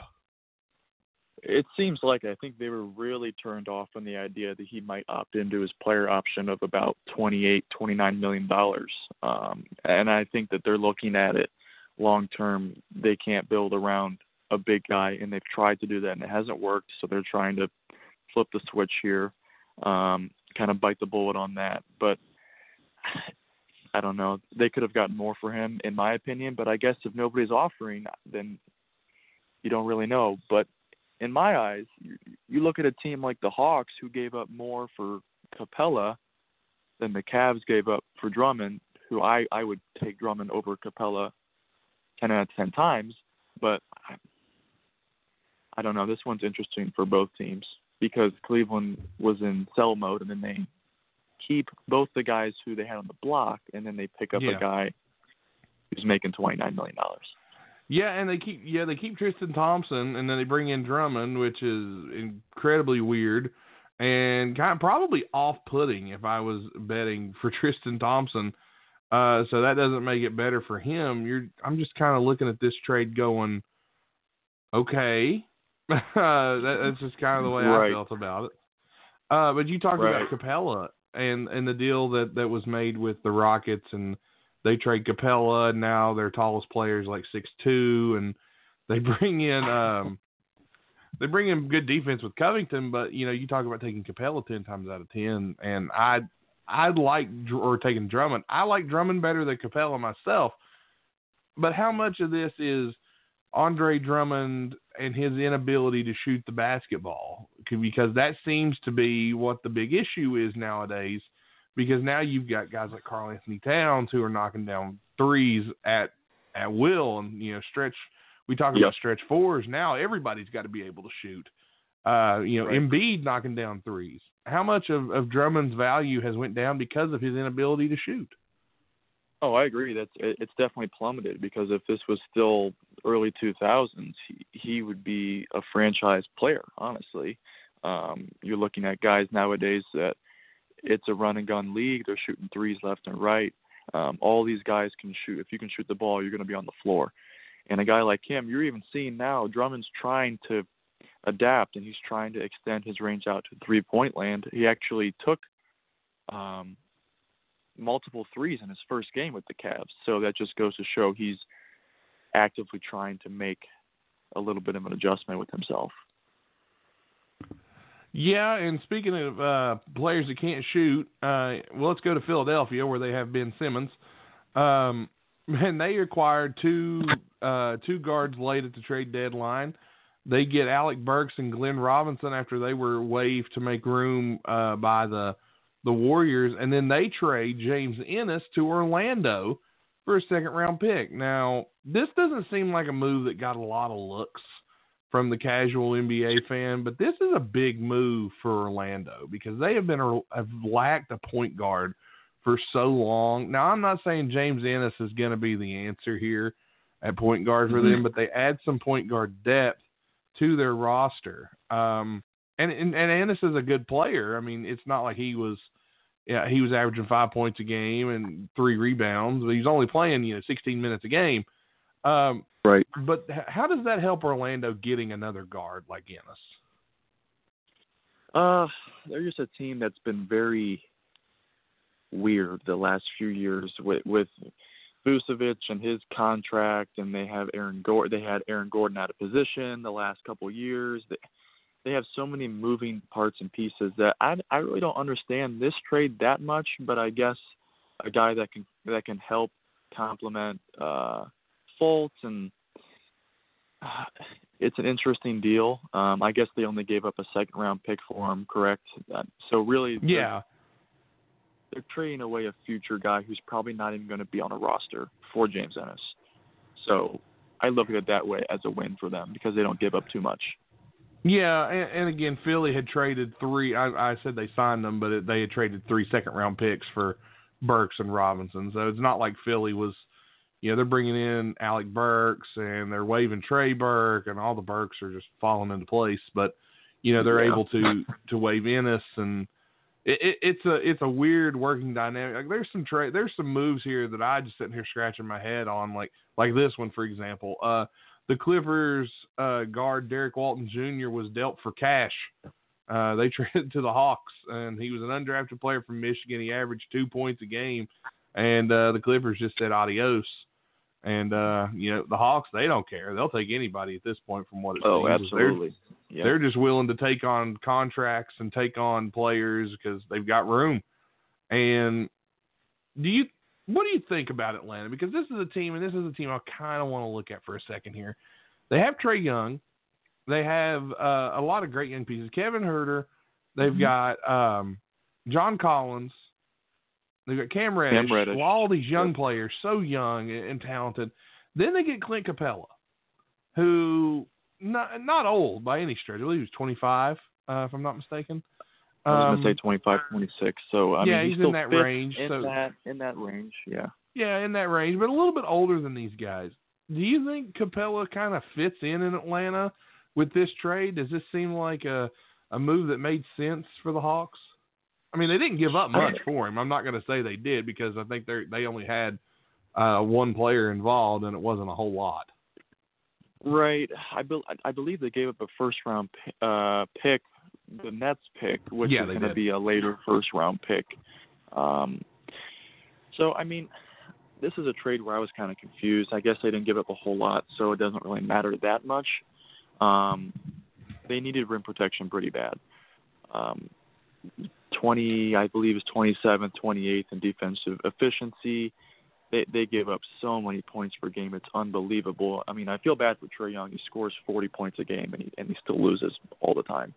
Uh, But it was just weird to me because they seemed like they dedicated themselves to a standard rebuild, going through the draft, not spending a ton of money, and then they kind of just cut it short right now and they're getting a guy with a you know a more substantial contract um, and trying to throw him in there with the young guys. And I'm not sure how that works. It's kind of like the Cleveland deal too, where it's interesting. I guess they had the cap to do it, so why not in their eyes? Yeah, I mean, I, I see why it was done. I don't. um Yeah, I don't sit here and say, "Oh, well, they shouldn't have done this or shouldn't have done that." But at the right. same time, it's like they didn't give up much, but it just seemed it just seemed kind of weird. Like I saw that and I'm like, it was because it ends up being. It, let me let me pull up the the the details here because I can't remember. There were so many players involved that I lost count after a while. Um, Covington and Jordan Bell went to Houston. Capela and Nene went to Atlanta. Atlanta waved Nene. Malik Beasley, yep. Juan Hernangómez, Evan Turner, Jarred Vanderbilt on their way to Minnesota. Gerald Green, Shabazz Napier, and Keita Bates Diop to Denver.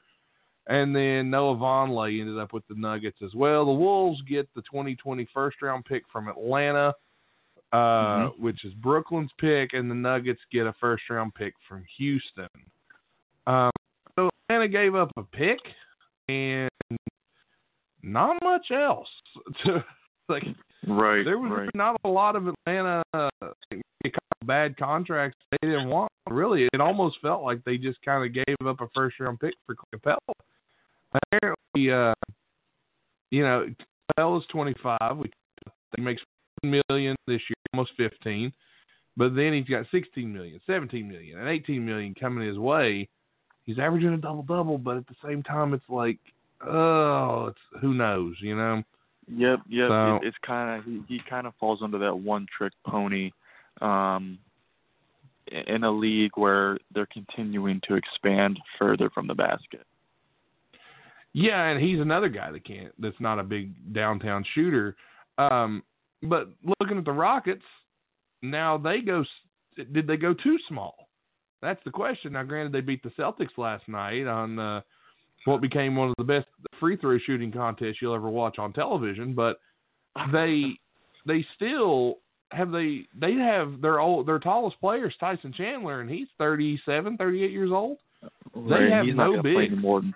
Yeah, they they don't, and, and I think it'll be it's good and bad for them. It'll be kind of like a matchup based um, assessment for them.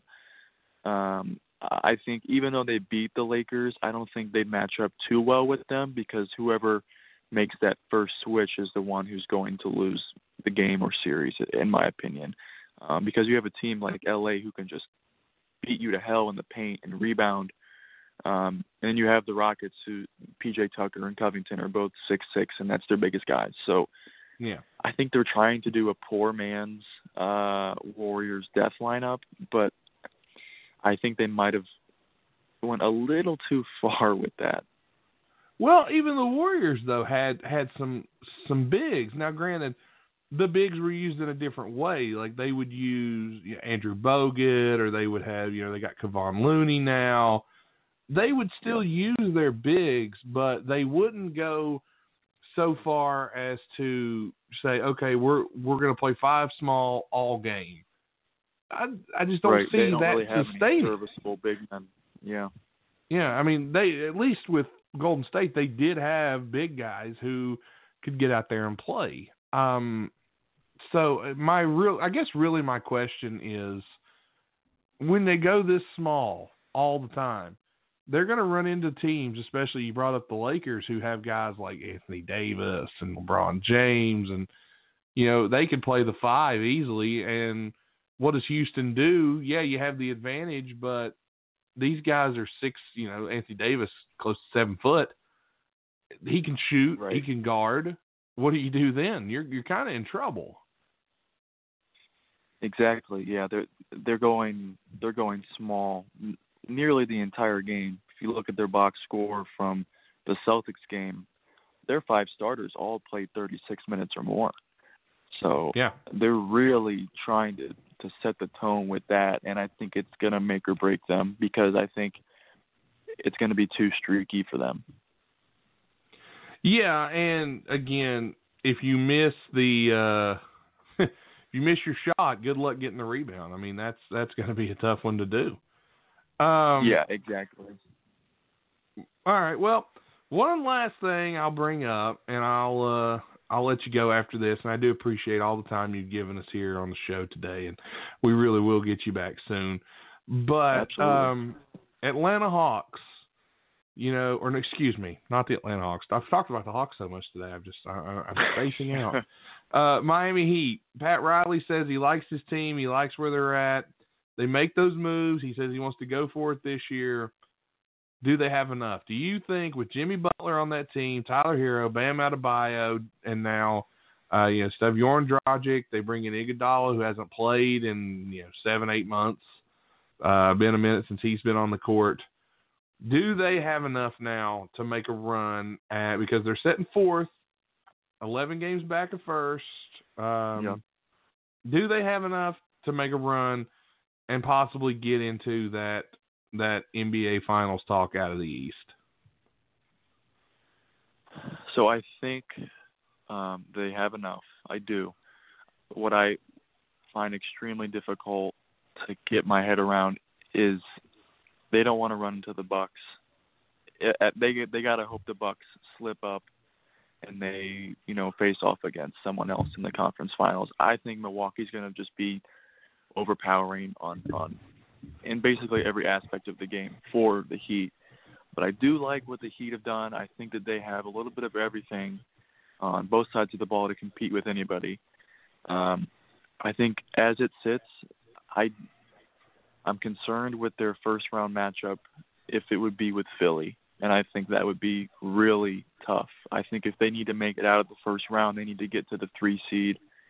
They need to play the Pacers or the Nets in the first round, and I think that's where it's going to take them for the rest of the postseason. Um, because I think they can beat any team in the first round other than the Bucks, and I think the 76ers would be a really, really tough matchup because they're so good at home also. All right. Well, Mike, we appreciate you jumping on the show and talking some hoops with us and breaking down these trades and a lot of the action that happened at the trade deadline. Let our listeners know where they can keep up with you, follow you at, and uh, stay up to date with everything you're doing. Sure, yeah. Thanks for having me on. Appreciate it. Always a good time talking hoops with you and uh, whatever other guests you always bring on the show. So a lot of fun, and I really appreciate that. Um, Yeah, no you problem. give us a follow, yeah, on Twitter at NBA Quick Report. You know, we just like to have fun on there, post a lot of great content from games, and Oh yeah. um, you know, trying to keep everyone updated with information because the NBA is a changing landscape every single day. So just try to have fun with it, and uh, that's what you know. That's what we like to see. Absolutely. Well, thanks again, Mike. Hope to get you back on real soon. Again, everybody go follow him, show him some love on Twitter, and uh, we'll get with you real soon, man. Thanks again. All right, thank you. Appreciate it. Thank you.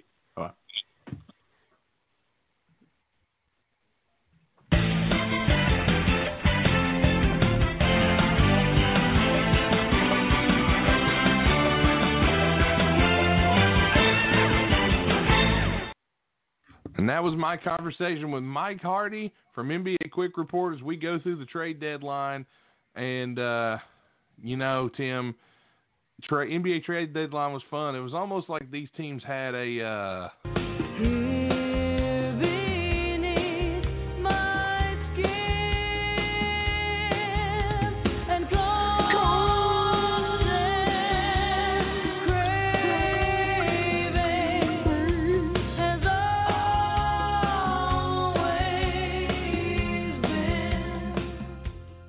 a constant craving You know, to make I, these uh, deals go through. I like to play that song when I'm in the drive-through. Which drive through? Any of them. Good one. Uh, it's like me, it's Taco Bell. I imagine your guy would probably get some really good looks if you pulled up to the order window and that was just blaring before you made your order. as long as they remember my fire sauce will be good. But speaking of fire, get your tap dancing shoes on, Ed. Bush League. Birthday edition.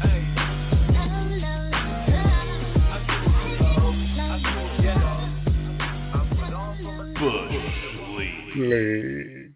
That's right, it's Bush League time, and um, I don't know if anybody knows this, but I still have no idea where I found that song at or where it's at now. Uh, so, Bogus is gonna gonna do an attempted coup of that of this segment and turn it into a Bogus League.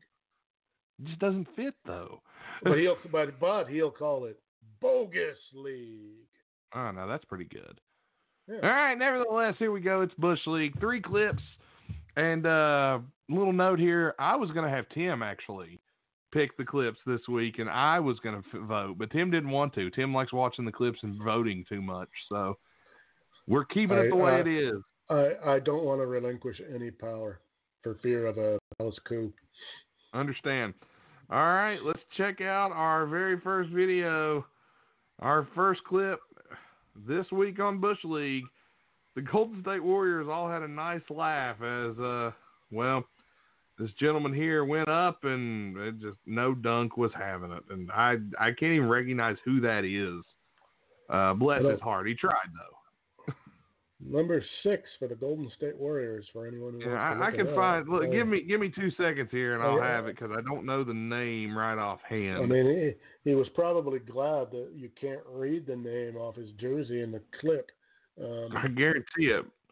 and guarantee you it. gotta, Uh, you have got to you have got to feel bad when you do a play and when you play for Golden State and the guys on the bench are laughing at you. Like, That was Alen Smailagić, I mean, he just spelled like it uh, sounds. his hand just uh, not big enough to hold on to that ball. Uh, no offense to him, but And not uh, enough elevation either. He only got the bottom of the net. He didn't even get the rim. Yeah, he, yeah, he, he, he, he wasn't putting that in even if he held on to it. You're right, but Yeah. um, Well, you know what that was. That's Bush. Bush League. You hear me? That was Bush League. All right.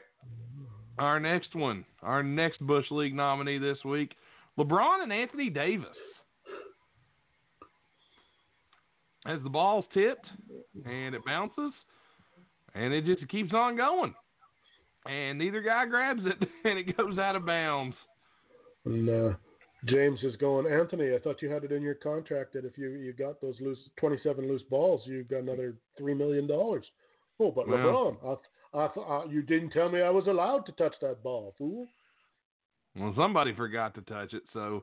But nevertheless, LeBron and AD, neither guy go for the ball, and everybody at courtside has a laugh. You know what it was? I mean, that, that is Bush League. That's Bush League. Huh, And finally, Yeah, you can't not laugh at that one. Good. and finally, right after a turnover from my Minnesota Timberwolves, De- DeAndre Hunter for the Hawks, he turns it right back over. He just throws, he throws it to Jordan McLaughlin. Oh goodness! Right after that turnover, just popcorn. Whoop! Oh hey, here, give another shot at it. Gonna have to assume that he is colorblind, perhaps. Uh, I don't know. He just threw it right to him. Even- Yeah, but there's nobody in it. Okay, there's there, the bench isn't behind him, so it's not No. like he's seeing anything there. It's red and blue for God's sake. Like you couldn't get any more contrasting colors out there. Like that's just like an epic uh, goof. No, Wow. no, Tim. It's Wow. actually, uh, it's it's Bush bogus League. league. yeah, it's Bush League. All right, we got our three nominees. That was ugly. We got our three nominees. Who wins it this week? Well, you know, the failed dunk attempt is just so absolutely pathetic that it does not it, it does not deserve Bush League. Uh, that's a bronze uh, at best. That maybe you know what? I'm not even going to an award in a bronze this week. That's a participation medal for that guy right there. Oh, Um, poor guy. That second one, I'm going to give uh, I'm going to give the uh, bronze to uh, LeBron's bald spot. Um, because that thing, you know, for a guy who's got a hairpiece, you think he'd get one that went a little further back, and he'd cover Maybe that part least. up too. Yeah, you think he'd cover that part up too. Uh, I'm going to give that that, and I'll give the play the uh, silver medal. I'm going to give the gold this week to uh, that gentleman who obviously doesn't know his teammates very well, and maybe isn't even sure what team he's playing for with that pass. Well, there you go. DeAndre Hunter, you are the winner of Bush League. You have won a all expense paid dinner at not Morton's. That's right, not Morton's, the place where you cannot buy steak. It's only vegan. So enjoy your Oh, stay wow. there and uh, make sure you pack And, a uh, sandwich. And a copy of Bobby Blaze's upcoming erotic fiction. Well, who wouldn't want that?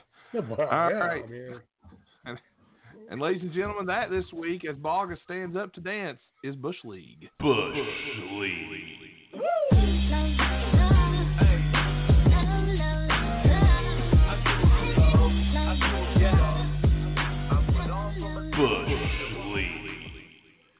That's Do Bush you- League for this week. And yes, Tim. yeah, do you think you know that Bogus either a like demands silence from his family when Bush He League better. comes on, or does he like wait and listen to it in the wee hours of the morning and dance like a lonely stripper?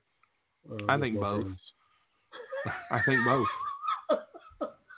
Do you think he thinks he's like uh, in that movie? Uh, what was that? That latest J Lo movie with the uh, where the you got me. I don't know. It's the one where the strippers are robbing the rich white men of their money. Was up for a whole bunch of Academy Awards and stuff. it Yeah, I, I, I didn't see it. I didn't watch No, it. no, so- me, me neither. But I'm thinking Bogus probably could have. I mean, that probably would have, you know, another 50, 60 million at the box office right there. Maybe, but uh, nevertheless.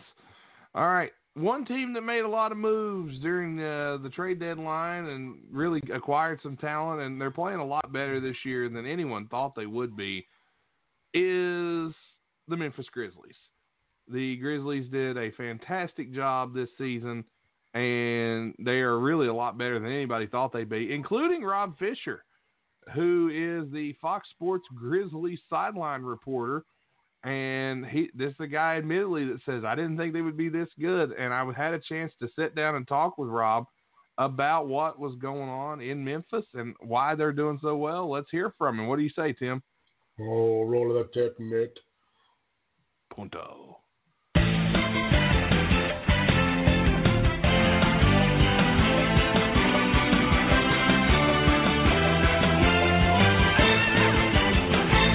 Back with us on Wide Men Can't Jump is the Memphis Grizzlies sideline pre and post game host. And he is you can find him on Fox Sports Grizzlies. Rob Fischer. Rob, thanks again for jumping back on the show, talk a little Memphis Grizzlies basketball. You got it. It's a lot of fun to talk about right now. It really is. You know, the Grizzlies kind of came out of nowhere this season. Uh, not a lot of people predicting them to be a playoff team. As it sits right now, they're eighth in the West, one game over 500, and they're kind of battling for that last spot. Made some some trade deadline moves. We'll talk about the trade deadline in a minute. First, we really need to acknowledge Ja Morant and how good he really is. This guy is playing unbelievable, and uh, at Washington uh, just the other night as we record. Um, he gets his first triple double. What was it like seeing that with Morant getting that first triple double, and what was the reaction from everybody in Memphis? It was um well, I mean the one thing that we saw from Jaws, what we see a lot is that he has the ability at his young age at a very difficult position on the floor to take games over. I mean, he's been one of the best fourth quarter scorers in all of the NBA throughout the season. And it was a game in Washington in which nothing was really going right for the Grizzlies. They trailed most of the game and really couldn't bite into it. Every time it was like 10 or 12, they'd get it down to two, and then they'd get back to eight, and then they'd get back down to four, and then they'd get back to 10. And they just never really got in a rhythm offensively. And then in the fourth quarter, Ja took over, uh, scoring 10 points in the fourth quarter, had three assists, uh, had a number of rebounds in the fourth quarter as well to get his triple double. And, uh, you know, the guy, it, it's, it, it was tough to get rid of a couple of guys who have been great leaders for this team, and Jae Crowder and Solomon Hill. But I think it was very telling that they were able to do that because their other great leader on this team is this young rookie point guard, Ja Morant. And, um, you know, he took over the game, won the game for him. And when he got the triple double when time expired, it was really neat to see. The entire team came out, even the new guys, you know, Jordan Bell and Gorgui Dieng and Justice Winslow, they come out and they're they're hugging him and and congratulating him. And then when he got in the locker room, they gave got gave him a water bath, you know, when he got in and sprayed it all over him. And um, I think it just goes to show how much his teammates trust in him, believe in him, know that he's kind of the head of the snake. And you know, and Ja just takes it and he's got that he's he's got that it factor, man. He he is something special, and we watch him on a nightly basis, and he does something special on a nightly basis on highlights. But I think the biggest thing to notice is how big of a leader he is for this team, and how smart he is of a basketball player, and just the trust he has in his teammates and the trust his teammates have in him. It's it's quite remarkable, and you you look at the greats in the game from any era, uh, you know, today or in years past, and the best players to ever play the game. And we've talked so much about it because of Kobe Bryant here recently. The best players to play the game are the ones who have that I'm not going to lose mentality. And he's got that killer instinct, I'm not going to lose mentality. And he's got the talent along with it. And it's, it's special to watch him. It, it's a thrill every night. Yeah, and he had that at Murray State back when he was in college last year, and you could tell he was going to be a special player. And uh, Memphis really got a good one there. Um, you know, he and Dillon Brooks were very outspoken heading into the trade deadline before, talking about Andre Iguodala and how he didn't want to play for Memphis. I guess um, that was kind of a mutual decision for the team and for Andre. Um, and they were kind of outspoken about what they thought of that. Uh, can you kind of explain maybe to listeners where they were coming from because they seemed frustrated about it and they wanted to really move on from him and bring guys in that wanted to play? I think it was more a frustration thing of being asked about it because I mean these guys, you know, Andre's never been in Memphis. I mean he's never stepped foot in Memphis. wasn't here on media day. wasn't here at the beginning of the season. wasn't here at picture day. I mean he hasn't he hasn't been here. So it's it's it's been like he's not part of the team. I mean, so being asked about it, you know, it's just time to get it done. And um, you know, I, I think it, it shows the. I find it kind of comical, and and I think it shows the the confidence of this team, uh, maybe borderline cockiness, but the confidence they have in each other and the confidence they have as a unit and and belief in each other that you know, hey, he he wanted didn't want to be in a rebuilding project. He wanted to be on a playoff team, and and here the Grizzlies are in the eighth spot of the playoffs right now. And, you know, he could have been on this team by getting off his couch, but he didn't want to be here. And, and, you know, Dillon's quote kind of came out wrong. I, you know, I think most of the country saw him just basically saying, I hope it gets over with. And when it does, we'll show him what Memphis is about. Well, the entirety of that quote was, Hey, Andre's a great player. He's had a great career. He's doing what's best for him.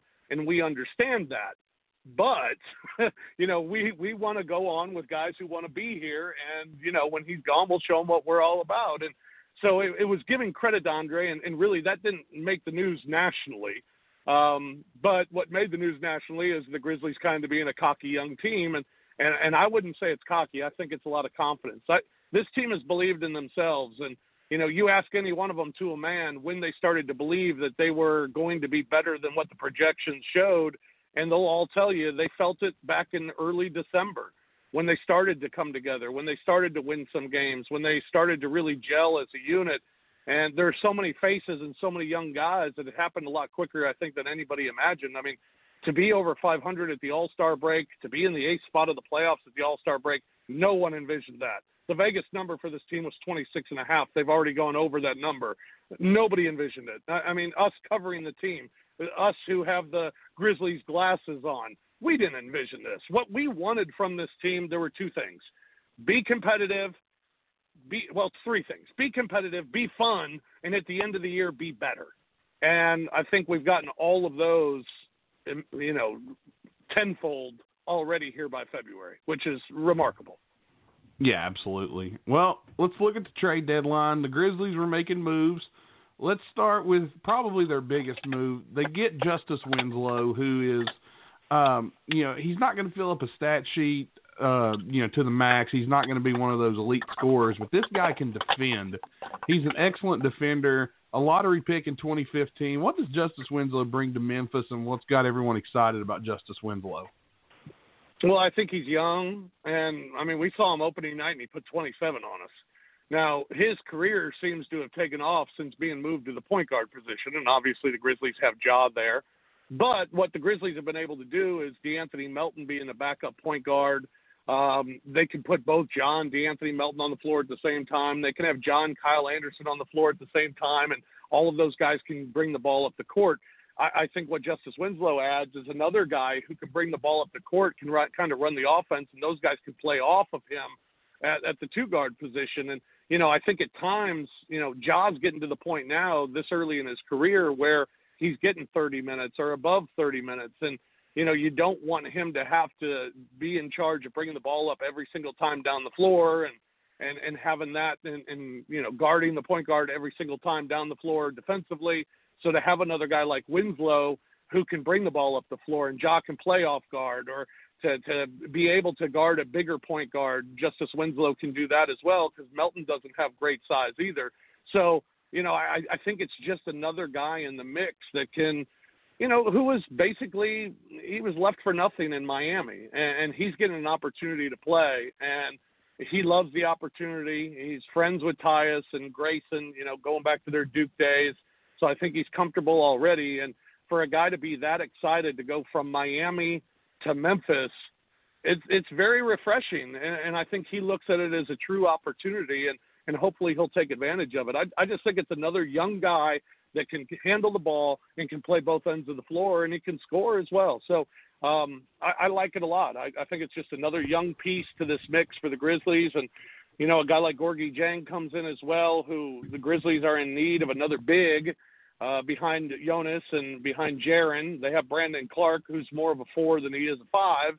Uh, so to have Dieng, I think really helps at the five position as well. To have another guy that can come off the bench and and be there because a lot of teams don't really have a five that can come off the bench. It's just today's NBA. That's not the case. So I think he adds a lot. And uh, Jordan Bell's just a guy that you know you take a shot at, and another young guy who he can knock down shots when you need a guy to knock down shots. So uh, I think they added some depth. You know, the one thing you lost is a lot of leadership, and but the one thing you gained is is even more youth and more guys that can play and can play multiple positions in today's NBA, which is positionless basketball.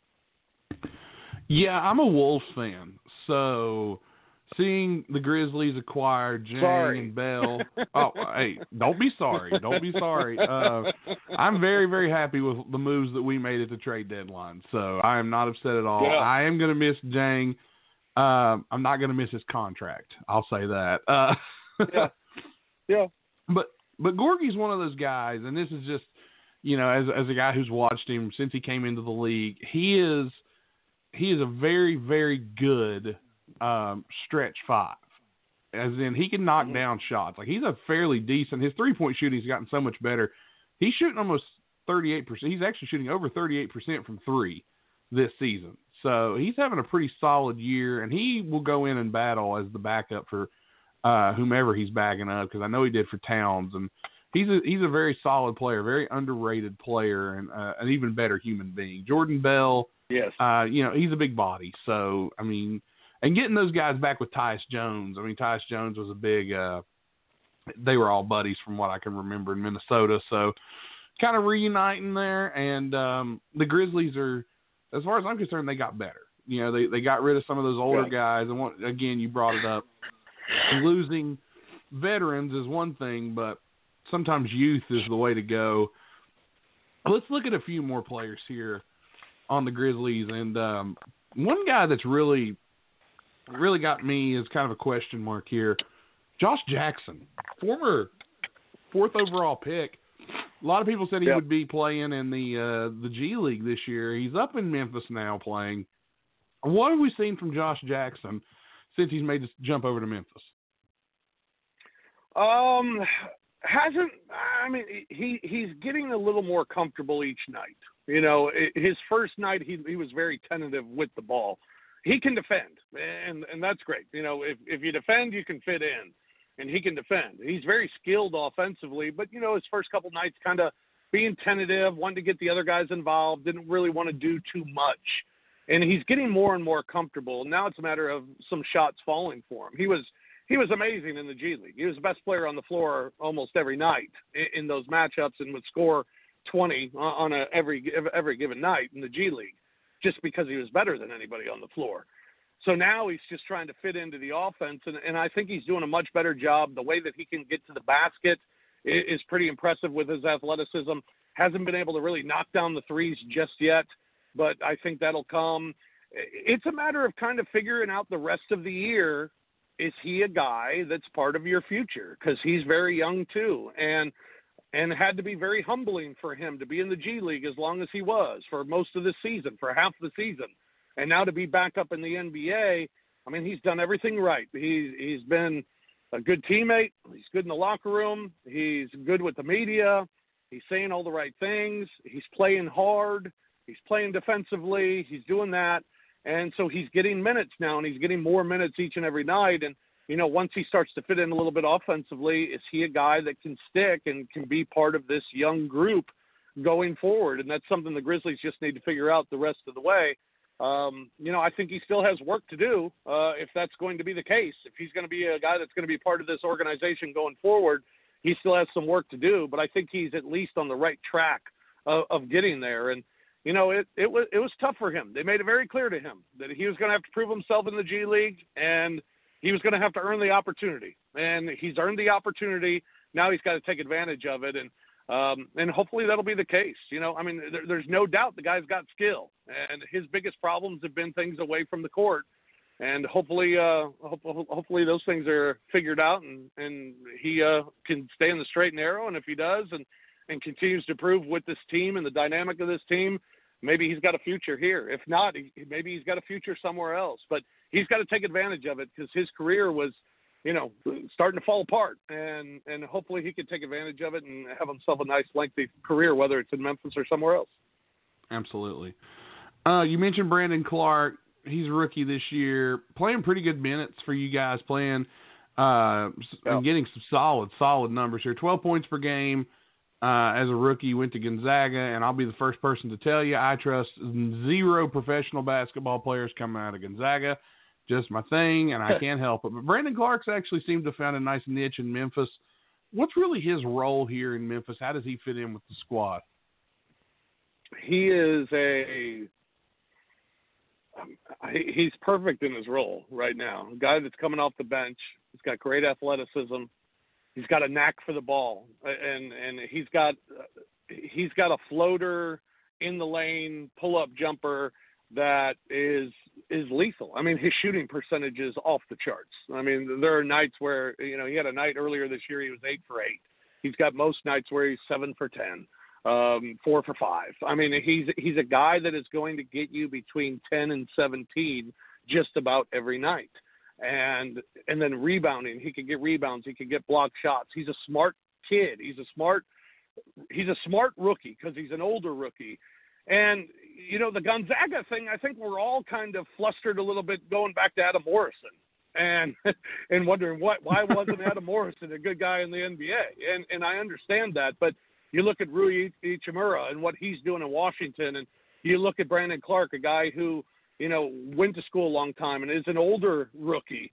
Um, and Brandon's been great. I mean, I, I think Brandon's been the steal of the draft because each night you can you can just pencil him in for 10 to 15 points. And you know, he's had 20 point games. He's had a couple of 20 point games. He's had numerous 15 point games.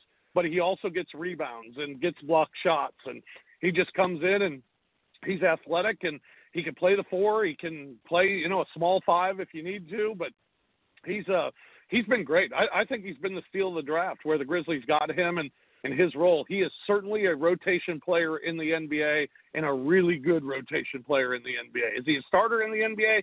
I don't know. Maybe somewhere down the line he might be. But I think at this point he's perfect in the role that he's in, and that's coming off the bench and spotting Jaren Jackson Jr. and being able to come in and and he can stretch the floor by knocking down threes, and he's automatic in the paint and you know getting getting rebounds and block shots like he does. He's he's been great for the Grizzlies. Well, you mentioned Jaren Jackson Jr., 20 years old.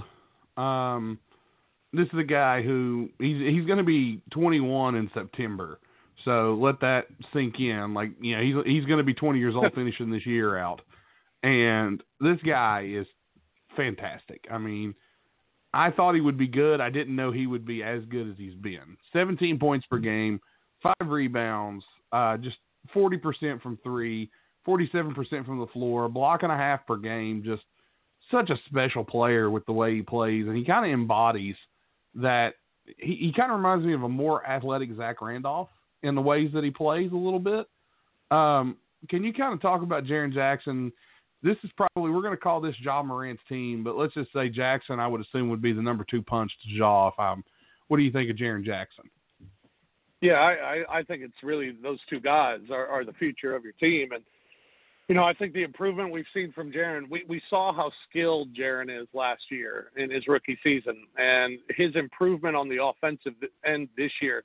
What he does from three is it, it's mind blowing because it's not a pretty shot, but it goes in. And I mean, the percentage he's shooting and and getting multiple threes per game is it's incredible. When it's open, he knocks it down. And then the game in Washington, you know, he had an advantage in the post, so he went to the post and started knocking down shots. The the thing that still is the question, not not a question on Jaren, but the area for growth for Jaren is defense. And with his length and staying out of foul trouble because he takes a lot of bad fouls that that's the biggest thing, and he's gotten a lot better as this year's progressed. He blocks shots, blocks a number of shots, and and and that's great. A lot of times though, a little too aggressive, and he gets himself into foul trouble. When he does, we see how different the team is with him on the floor and him off the floor. But defensively, he's gotten a lot better. He's got to be a better rebounder. He's got to be a better defender. He's got to know when to foul and when not to foul, and and kind of let guys go at times. And and he's gotten better, and he's shown a lot of stages this year of being better at that. And and really growing in that area. Uh, he had a double double in Washington, which kind of went unnoticed because of Ja getting the triple double, and that's a huge night for him. When he gets double digit rebounds, that's huge for him because there have been a lot of games this year where Jaren's gotten one, two, or three rebounds, and at that size, there's got to be more activity on the glass, a better job of rebounding the basketball, and it's something he's really taken to heart. He really knows that he needs to do better and and I think we've seen it a, a lot in spurts this year of him being better at that. But he improves his defensive game while his offense continues to improve. Yeah, he's going to be a great player. He's going to be a star, and um, I, I I think he's uh, you know, at 20 years old, it's it's amazing what he can do skill wise offensively. It's all about what he can do defensively, and the more he can do defensively, the bigger star he's going to be for this team. Well, we go from the 20 year old to the 27 year old elder statesman of the group, and let's talk about Jonas Valanciunas. Um, yeah, the the old man of the team, one of them, uh, 27. That blows my mind. I remember when these guys were older than me. Uh, 14 points per game, basically, let's call it 15. 10 and a half rebounds. I mean, no wonder Jaren Jackson can't get any rebounds. We got a double double machine here with Jonas, and you know, since the trade from him coming from Toronto to Mil- uh, not Milwaukee, but Memphis, he has just been tearing it up in a Grizzlies uniform. I always liked him as a player. I hope for his success. He seems like he's found a nice uh, niche in Memphis here. He, he didn't have many points against Washington, but had 18 rebounds in the last game. Right. Had a double double before that. Jonas, uh, is this a guy that the Grizzlies are looking at maybe to commit to long term? He is 27, which is a little older. Um, so that's kind of I don't know if that's maybe out of their range in terms of uh, you know want to get young. I know 27, yeah, it's ancient, right? Uh, but he's got uh, a few years left on his deal after this season, two years after this year. Is this a guy that maybe when he's 30 they want to bring back, or do you think maybe finish out his contract and then we will go from there?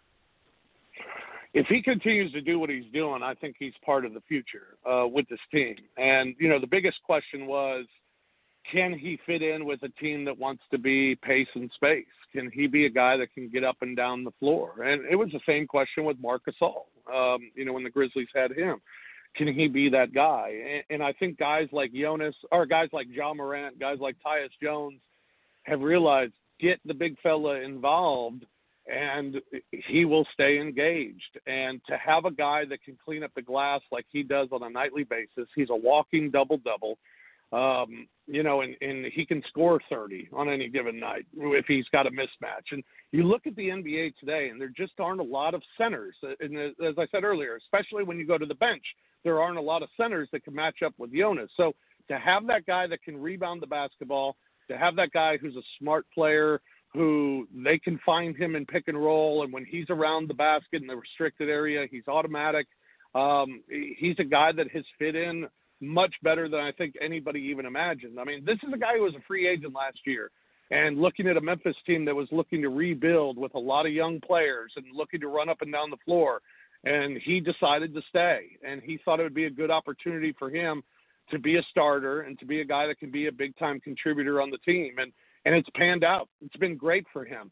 I mean, the players love him, and the way that the guys find him and get him the ball is great. And to have that big body in the middle to to get the rebounds that he does is great. You know, Jaren not being a great rebounder yet, as we talked about, Jonas is the guy who can get the rebounds and can clean it up.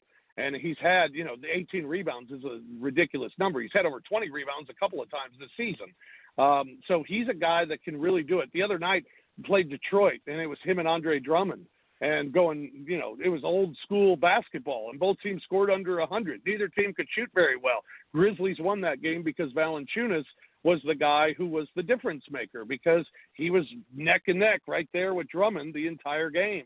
And, you know, so I, I think they have found a way to make it work with him. There are some nights where maybe the matchup isn't as good because they'll have smaller centers who are going out and spacing the floor and shooting threes, and it's tough for Jonas to really leave that area around the basket to go out and defend those guys. And so those matchups can be difficult. But offensively, Grizzlies turn that into an advantage for them. And defensively, on most nights, there's at least a guy that Jonas can really match up with at the center position. And, and when it is a guy that goes out and shoots threes, well, they mix things up a little bit, and they'll throw Jaren and Brandon out there, and Jonas may not play as much, but when he's in, he's productive, and uh, the players love him. He's a great guy, and uh, he's he's been great for this team, and and right now he's one of the veteran leaders on this team. So um, I, I imagine the future, at least as of now, the future certainly includes Jonas Valanciunas. Just a couple more things I want to bring up. Uh, Dillon Brooks gets the contract extension after the trade deadline goes down. Do you agree or disagree with that? I know he's only making a million. He, he goes up to 11 million after this year. Do you like that signing? I think it was a great deal for both. Well, a great deal for the Grizzlies, even first and foremost, because I think if Dillon would have gone into free agency because of the way that he's playing, because of his ability to defend and his scoring ability, I think he could have made fifteen million. Right, I think he could have made 15 million. And going 15 million or anything above that, I think the Grizzlies may have had to really question if that's the direction they want to go. But getting them at the contract that they got, I think is very beneficial for the Grizzlies. He's a young player as well. He's one of the veterans on this team, another guy who was a little older when he got into the NBA. And because of his ability to score at the two guard position, because of his ability to defend the best players on the other team night in and night out, and maybe they put up their points, but he makes it very difficult on them.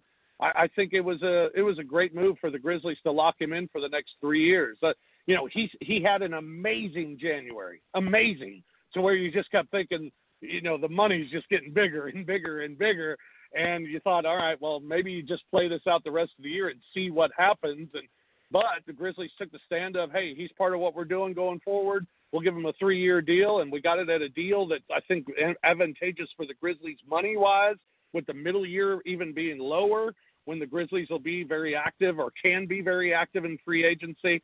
I think it turned out perfect for the Grizz and, and good for Dillon Brooks. He got himself a big contract. He likes this team. He loves being a part of it.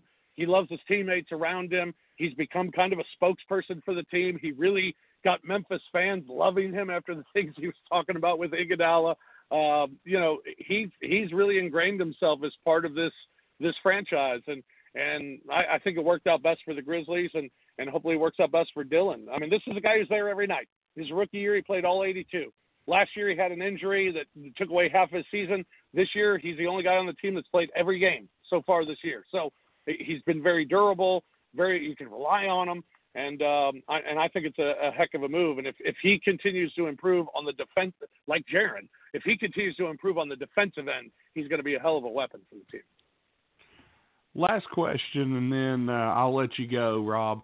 Um, do you like the moves that Memphis made in the trade deadline? Would you have rather kept a couple of those veterans around, or do you think it was the right move going after guys like Winslow and then getting some – uh, maybe a couple deals that you want to expire here soon, like Gorgui Dieng, Jordan Bell, guys like that. Do you like the moves that were made in the off season, and do you like the waiving of Dion Waiters because you guys did acquire Dion Waiters and then waived him? Yeah, I I could I could have gone either way. I, I thought with Jae Crowder and with Solomon Hill, two guys who are on the last year of their contract, two guys who were who embraced their roles with this team entirely. They knew where they stood on the team. They knew it was a young team. They knew that they were brought in to be leaders, and they embraced it every time out. Those were the two that were talking, and Jae starting every game that he played um, and contributing when he played. If there was an opportunity where you felt like you got a good return, I understand making the deal as well. So I would have been fine keeping him because I think both of them have earned another contract, whether it was going to be in Memphis or whether it was going to be somewhere else. And I think Jae's a guy who could really help a playoff team like Miami. And to get Justice Winslow, another young piece, another guy that, you know, I, I hate to compare him to Josh Jackson, but a guy that, hey, let's see what you got here. I mean, we know he's very talented, and he could be a very good player for us, could fit in great.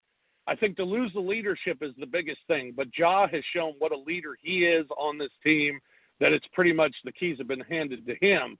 I think Gorgui Dieng, at least everything I've heard from about him, is what a, and you even mentioned it earlier, what an incredible human being he is, and what a great guy he is in the locker room.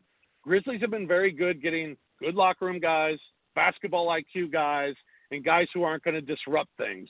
So I, I like the moves, and and I think Jordan Bell's another guy. You know, he he's got friends on the team as well. So th- they're guys that are going to fit in, and coach and the players make it very easy to fit in because all they do they bust their asses, play hard, they don't let losses affect them. They really genuinely take it day to day and they know that their future is very bright. And I think everyone who's been here at least this first half of the season, and you hope the same is for the new guys that come in, is that they see that and they see that it's very bright and they see that they work together as a group. I think the waiving of Dion Waiters is, you know, it, it was expected because you don't want to disrupt what this team has. You don't want to disrupt the chemistry that they have. You don't want to disrupt the leadership that they have and you don't want to disrupt what you have going forward. I think the guys that they brought in play a role, can play a key role on this team, and I don't think you disrupted anything with this team as far as the locker room is concerned or even on the floor. And and I think that was really important for the Grizzlies. Hey, they're very they're much further along than what we thought they'd be at this point. And um and and I think guys coming to this team, it's not you're not going to a rebuild. You're not going to a place where your career's going to die. You're going to a place where if you work hard and you play hard, you're going to be a part of the mix and you're going to get in there. And I think they brought in guys that are going to be able to do that. All right. Well, Rob, thank you so much for jumping on, and we do appreciate it. Uh, by the way, when's when's wrestling night again in Memphis? I always have to bring up wrestling night in Memphis. It's it's must be done. I don't know. It's got to be coming soon, though. I mean, we uh, had one earlier in the year. We got to have another one coming up soon. I don't know the exact date though. But uh, yeah, we got a we got a big one Wednesday with Portland, and uh, I'm sporting a new new outfit Wednesday for the big matchup with Portland. Big playoff game, so it's uh, absolutely we're, we're we're we're excited with what's going. It's amazing to be looking at the standings here in February. We never thought we would be. Hey, never say never, and that's exactly what the Grizzlies have done. They've turned it around, and they've had a great season so far. And I gotta gotta tell you, rooting for them. If my Wolves can't be there, I'm kind of pulling for Memphis because they've got a lot of former Wolves there. So I'll pull for them. But appreciate it, Rob. Appreciate your time jumping on here and talking with us. Let our listeners know where they can keep up with you and find you at. Uh, you can find me on Twitter at the Fish Nation uh, on Instagram at the Fish Nation at the Fish Nation underscore as well, and uh, do a show called The Odds Couple on Grind City Media, where you get all of your podcasts. You can find it uh, there. The Odds Couple. Uh, we're taking a couple of weeks off with football ending, but uh, we'll be on periodically through the off season and during football. We're on every week, so check that out as well. All right, sounds good. Thanks again, Rob. Hope to have you back on real soon, my man. Sounds great. Anytime, fellas. All right, thanks, man. Bye bye. You got it.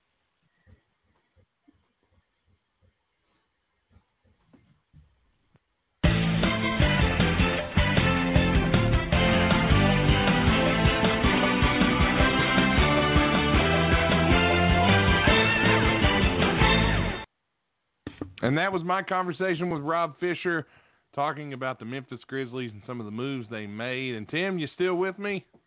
I'm here, Nate. Awesome, awesome. I'm- Glad you're still with us. And I'm uh, we're winding down this episode, but we wanted to go ahead and get our official picks in. It's All Star Weekend headed your way this upcoming weekend. We're going to pick the events. We're not picking the celebrity game because who in the fuck knows about that? Because I we didn't even know who half the celebrities were. So whoever wins the celebrity game, congratulations. All right, we'll start with the Rising Stars game. Team USA versus the World. USA is Miles Bridges from Charlotte, Wendell Carter from Chicago, Devonte' Graham from the Hornets, Tyler Herro from the Heat, but he will not play. He's been replaced. Jaren Jackson from the Grizzlies, Ja Morant from the Grizzlies, Kendrick Nunn from the Heat, Eric Paschall from Golden State, Collin Sexton from Cleveland, PJ Washington from Charlotte, Zion Williamson from the Pelicans, Trae Young from the Hawks. They'll be taking on the world roster, Nickeil Alexander-Walker from New Orleans, DeAndre Ayton from Phoenix, RJ Barrett from the Knicks, Brandon Clarke from the Grizzlies, Luka Doncic from the Mavericks, Shai Gilgeous-Alexander from Oklahoma City, Rui Hachimura from Washington, Svi Mykhailiuk from Detroit, Josh Okogie from the Wolves, and Mo Wagner from the Wizards. USA or the world, Tim? Oh, I have to take the world, Nate. You know this. Well, I'm taking the good old US of A. Oh, the USA is probably going to win, but I'm taking the world anyway because I am from the world. You are from the world, indeed you are. Indeed, indeed. All right, Taco Bell skills challenge. Here's the here's how it works. You do the dribbling, you do the passing, you do the shooting, you do the layups. You hit a three, you win. Pretty much how it goes. So, here's our participants.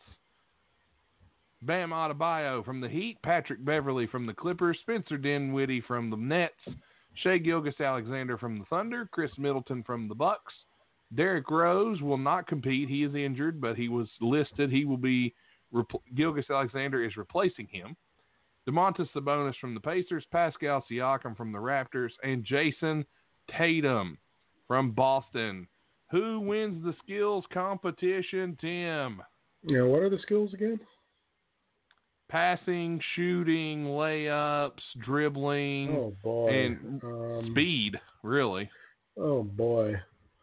I don't know. Good lord. That's a lot to take in in such short notice. Um, It is. and I've forgotten half the names you've already said. Um, Bam Adebayo, Patrick Beverley, Spencer Dinwiddie, Shea Gilgis Alexander, Khris Middleton, Domantas Sabonis, Pascal Siakam, Jayson Tatum. I'm gonna go. Uh, I'm gonna go. I'm gonna go flyer here and say Khris Middleton. Okay. I am going to take Spencer Dinwiddie. I think Dinwiddie wins this one. So Do we'll see what? what did happens. he? Did he? Dumb? Did do? It's your birthday. I'm going to let that one slide. All right. three point shootout. Who wins the three point shootout? Here are the participants Davis Bertans from the Wizards, Devonte' Graham from the Hornets, Joe Harris from Brooklyn, who's a defending champion, Buddy Hield from Sacramento Kings, Zach LaVine from Chicago Bulls, Damian Lillard from the Portland Trailblazers, Duncan Robinson from the Miami Heat, Trae Young from the Atlanta Hawks. Who wins it, Oh. Tim? There will be a repeat champion, Nate. Joe Harris. Taking Joe Harris. All right. Why? Are, I'm why feeling- are all the really good three point shooters not in the contest? No, these guys actually are. Most of them are pretty good three point shooters. Yeah, but some of the real good ones aren't. Like what? They just don't want Harden in there, or what? they just choose not to be in it, I suppose. It's That's it's by true. invitation, and, and you know, so Oh, so it's Uh, by invitation, but we the invitations are kind of. All right, Yeah. I, I feel you. I feel you. I'm Okay. torn between. There's three guys here that I think are going to be the guys that win it. There's one of three. It's either going to be Damian Lillard, Trae Young, or Zach LaVine. LaVine is a good three point shooter, but his shot isn't one of those shots where you can get it off quick. And they've got the new uh, four point line this year, and he's in Chicago. This is at you know at Chicago, so he's got home court advantage. But I'm not going with him. I'm going to go with Trae Hey, Young. uh, I think Trae Young. I got a. Hawks. Uh, I've got a message here, Nate, for a write-in candidate. Okay. uh, Ed Bogus would like to write in uh, Larry Bird. if Larry Bird was in it, that's who I'd pick. I'll tell you that much. Even now, Even right even now, I don't know. I don't know if I'm gonna go against Larry. Bird looking like a 70 year old ant, I would still pick him. And by ant, I don't mean a small ant packing around leaves. I mean like your Aunt Larry. You know, he looks Yeah, like yeah, a middle aged yeah, ant. Yeah, uh, uh, yeah, I, I, yeah, fair enough. All right. Next, and well, we got two more events. We got the slam dunk contest brought to you by AT and T. Your four participants: Pat Connaughton from the Bucks, Aaron Gordon from the Magic, Dwight Howard from the Lakers, and Derrick Jones Jr. from the Heat. Tim, Now, who's it gonna be? this is a tough one because you can't really judge this by anything that you see during the season because nobody really dunks. Um, exactly. Well, they dunk, but know, not like this. Well, okay, yeah, but not not that you know don't know that somebody's got some skills in that area that you don't see during games. Um, Yeah. You know, as much as this might sound retarded, uh, I, I I might have to lean towards Dwight Howard in this event. Uh, He's won it before. I think you know. I Um, think he might. I think he might surprise some people, and he he might uh, he might go old school on everybody. That, that might be interesting. I, I don't really know. I'll I'll pick Dwight Howard just purely based on because I just don't know. I'm taking Aaron Gordon, the guy who was um, he was the runner up of the, probably the the best finals dunks you'll ever see. Him and Zach LaVine put on a show a few years ago, and I mean, Gordon entered it the next year and was hurt. Now he's healthy, so he's healthy. the- what's the story on props and all that stuff? I'm, again, it's same dunk contest as always, as far as I know. Okay, so he can because sometimes that plays into it if somebody's just Yeah, so Aaron Gordon and Derrick Jones have both come in second in the dunk contest, where Pat Connaughton has never been in it. So, be interesting. Should be fun. Dwight Howard All wins right. because he gets the sympathy old man vote. Okay, he might. All right, here we go. The final, final, final. Team LeBron versus Team Giannis. Team LeBron is LeBron James, Anthony Davis, Kawhi Leonard, Luka Doncic, James Harden, Damian Lillard, Ben Simmons, Nikola Jokic, Jayson Tatum, Chris Paul, Russell Westbrook, Domantas Sabonis. They're taking on Team Giannis, which is Giannis Antetokounmpo, Joel Embiid, Pascal Siakam, Kemba Walker, Trae Young, Khris Middleton, Bam Adebayo, Rudy Gobert, Kyle Lowry, Brandon Ingram, and Donovan Mitchell in the All Star game. Now, remember the new format. Uh, we went over it. Some people like it, some people don't. Nevertheless, Team Giannis, Team LeBron, Tim, who you taking? And we'll wrap this up. Uh, you know, um, I've read a lot about this one actually, and everybody was like, "Oh, LeBron, LeBron, LeBron, LeBron. Oh, blah, that team's stacked. Blah blah blah blah blah." I will take Team Giannis. Thanks. Well, I'm going to take Team LeBron. So gonna- because I gonna- look at them and I'm like, yeah, they look pretty stacked gonna- to me. They look pretty stacked, but I know at least two of them ain't going to be trying very hard. The other guy who can't shoot threes, that that team's doomed. Could be. I don't know. We'll have to wait and see. be- I mean, there's got to be no defense. Uh, Who knows? Or is it, I, I, you know what? I fully suspect that that thing's going to be rigged. That the first three quarter games won't be rigged, and the last one is going to be, and somebody from the Lakers, which means LeBron, is going to get to shoot the winning basket for Kobe. You watch. Possibility. But we'll have to wait and see. And, uh, you know, Tim, it's been your birthday show. I hope you enjoyed it. I hope it's a birthday to make you want to go uh, about.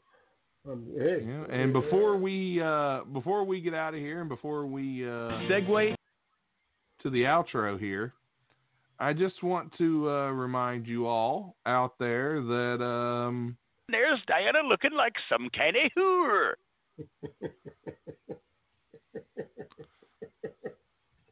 oh, mate. A little bit of the bubbly. Oh, Dummy. such. Dummy. Yeah. Yeah. My coat of many colors. You gonna do play them all? maybe Not just to confuse people of whether this is a wrestling show or a basketball show or a comedy show. sure, why not? Hey, we are multifaceted here at White Man Cave. You piece of slime. That's right. All right. Well, I hope you guys enjoyed the show. We're on the usual sites. Wherever you download podcasts, we're there. Check us out. WideMenCan'tJump.com. Follow me at WideJump. Follow Tim. He's at TileMan68. Wish him a happy birthday. Thanks everybody for listening. Tim, hope you enjoyed your birthday show. I, Since it's I your did. birthday, Well as done. always, send us home. I'm gonna I'm gonna say this now to see if Bogus actually does listen to the very very bitter end of the show. Uh, Bogus, what do you think of those uh, changes in baseball rules? Uh, hit me up on the Twitter. I'm out of here. I got a birthday to go to. Thanks for listening to this broadcast on the Wide Men Radio Network located at blogtalkradio.com slash Wide Men Can't Jump. You can check us out on Patreon at patreon.com slash Wide Men Can't Jump for more exclusive content only available to our Patreon members. You can find this program and others like it on iTunes, Podcast Addict, Stitcher, Google Play, FM Flash, iHeartRadio, and more. Just search Wide Men Can't Jump. Thanks to our sponsors, the law offices of Stephen P. New at newlawoffice.com, stripcamfun.com, Atomic Comics and Collectibles LLC, located at facebook.com slash Atomic Comics and Collectibles LLC, and Stay Classy Meats, where you can check them out at stayclassymeats.com and use promo code WIDEMEN to save 10% on your order and receive a free pound of Montana grass-fed ground beef. Follow us on Twitter at WideJump and be sure to keep up with all the content that's being posted there. Thanks again for listening, and we'll see you next time on the Wide Men Radio Network.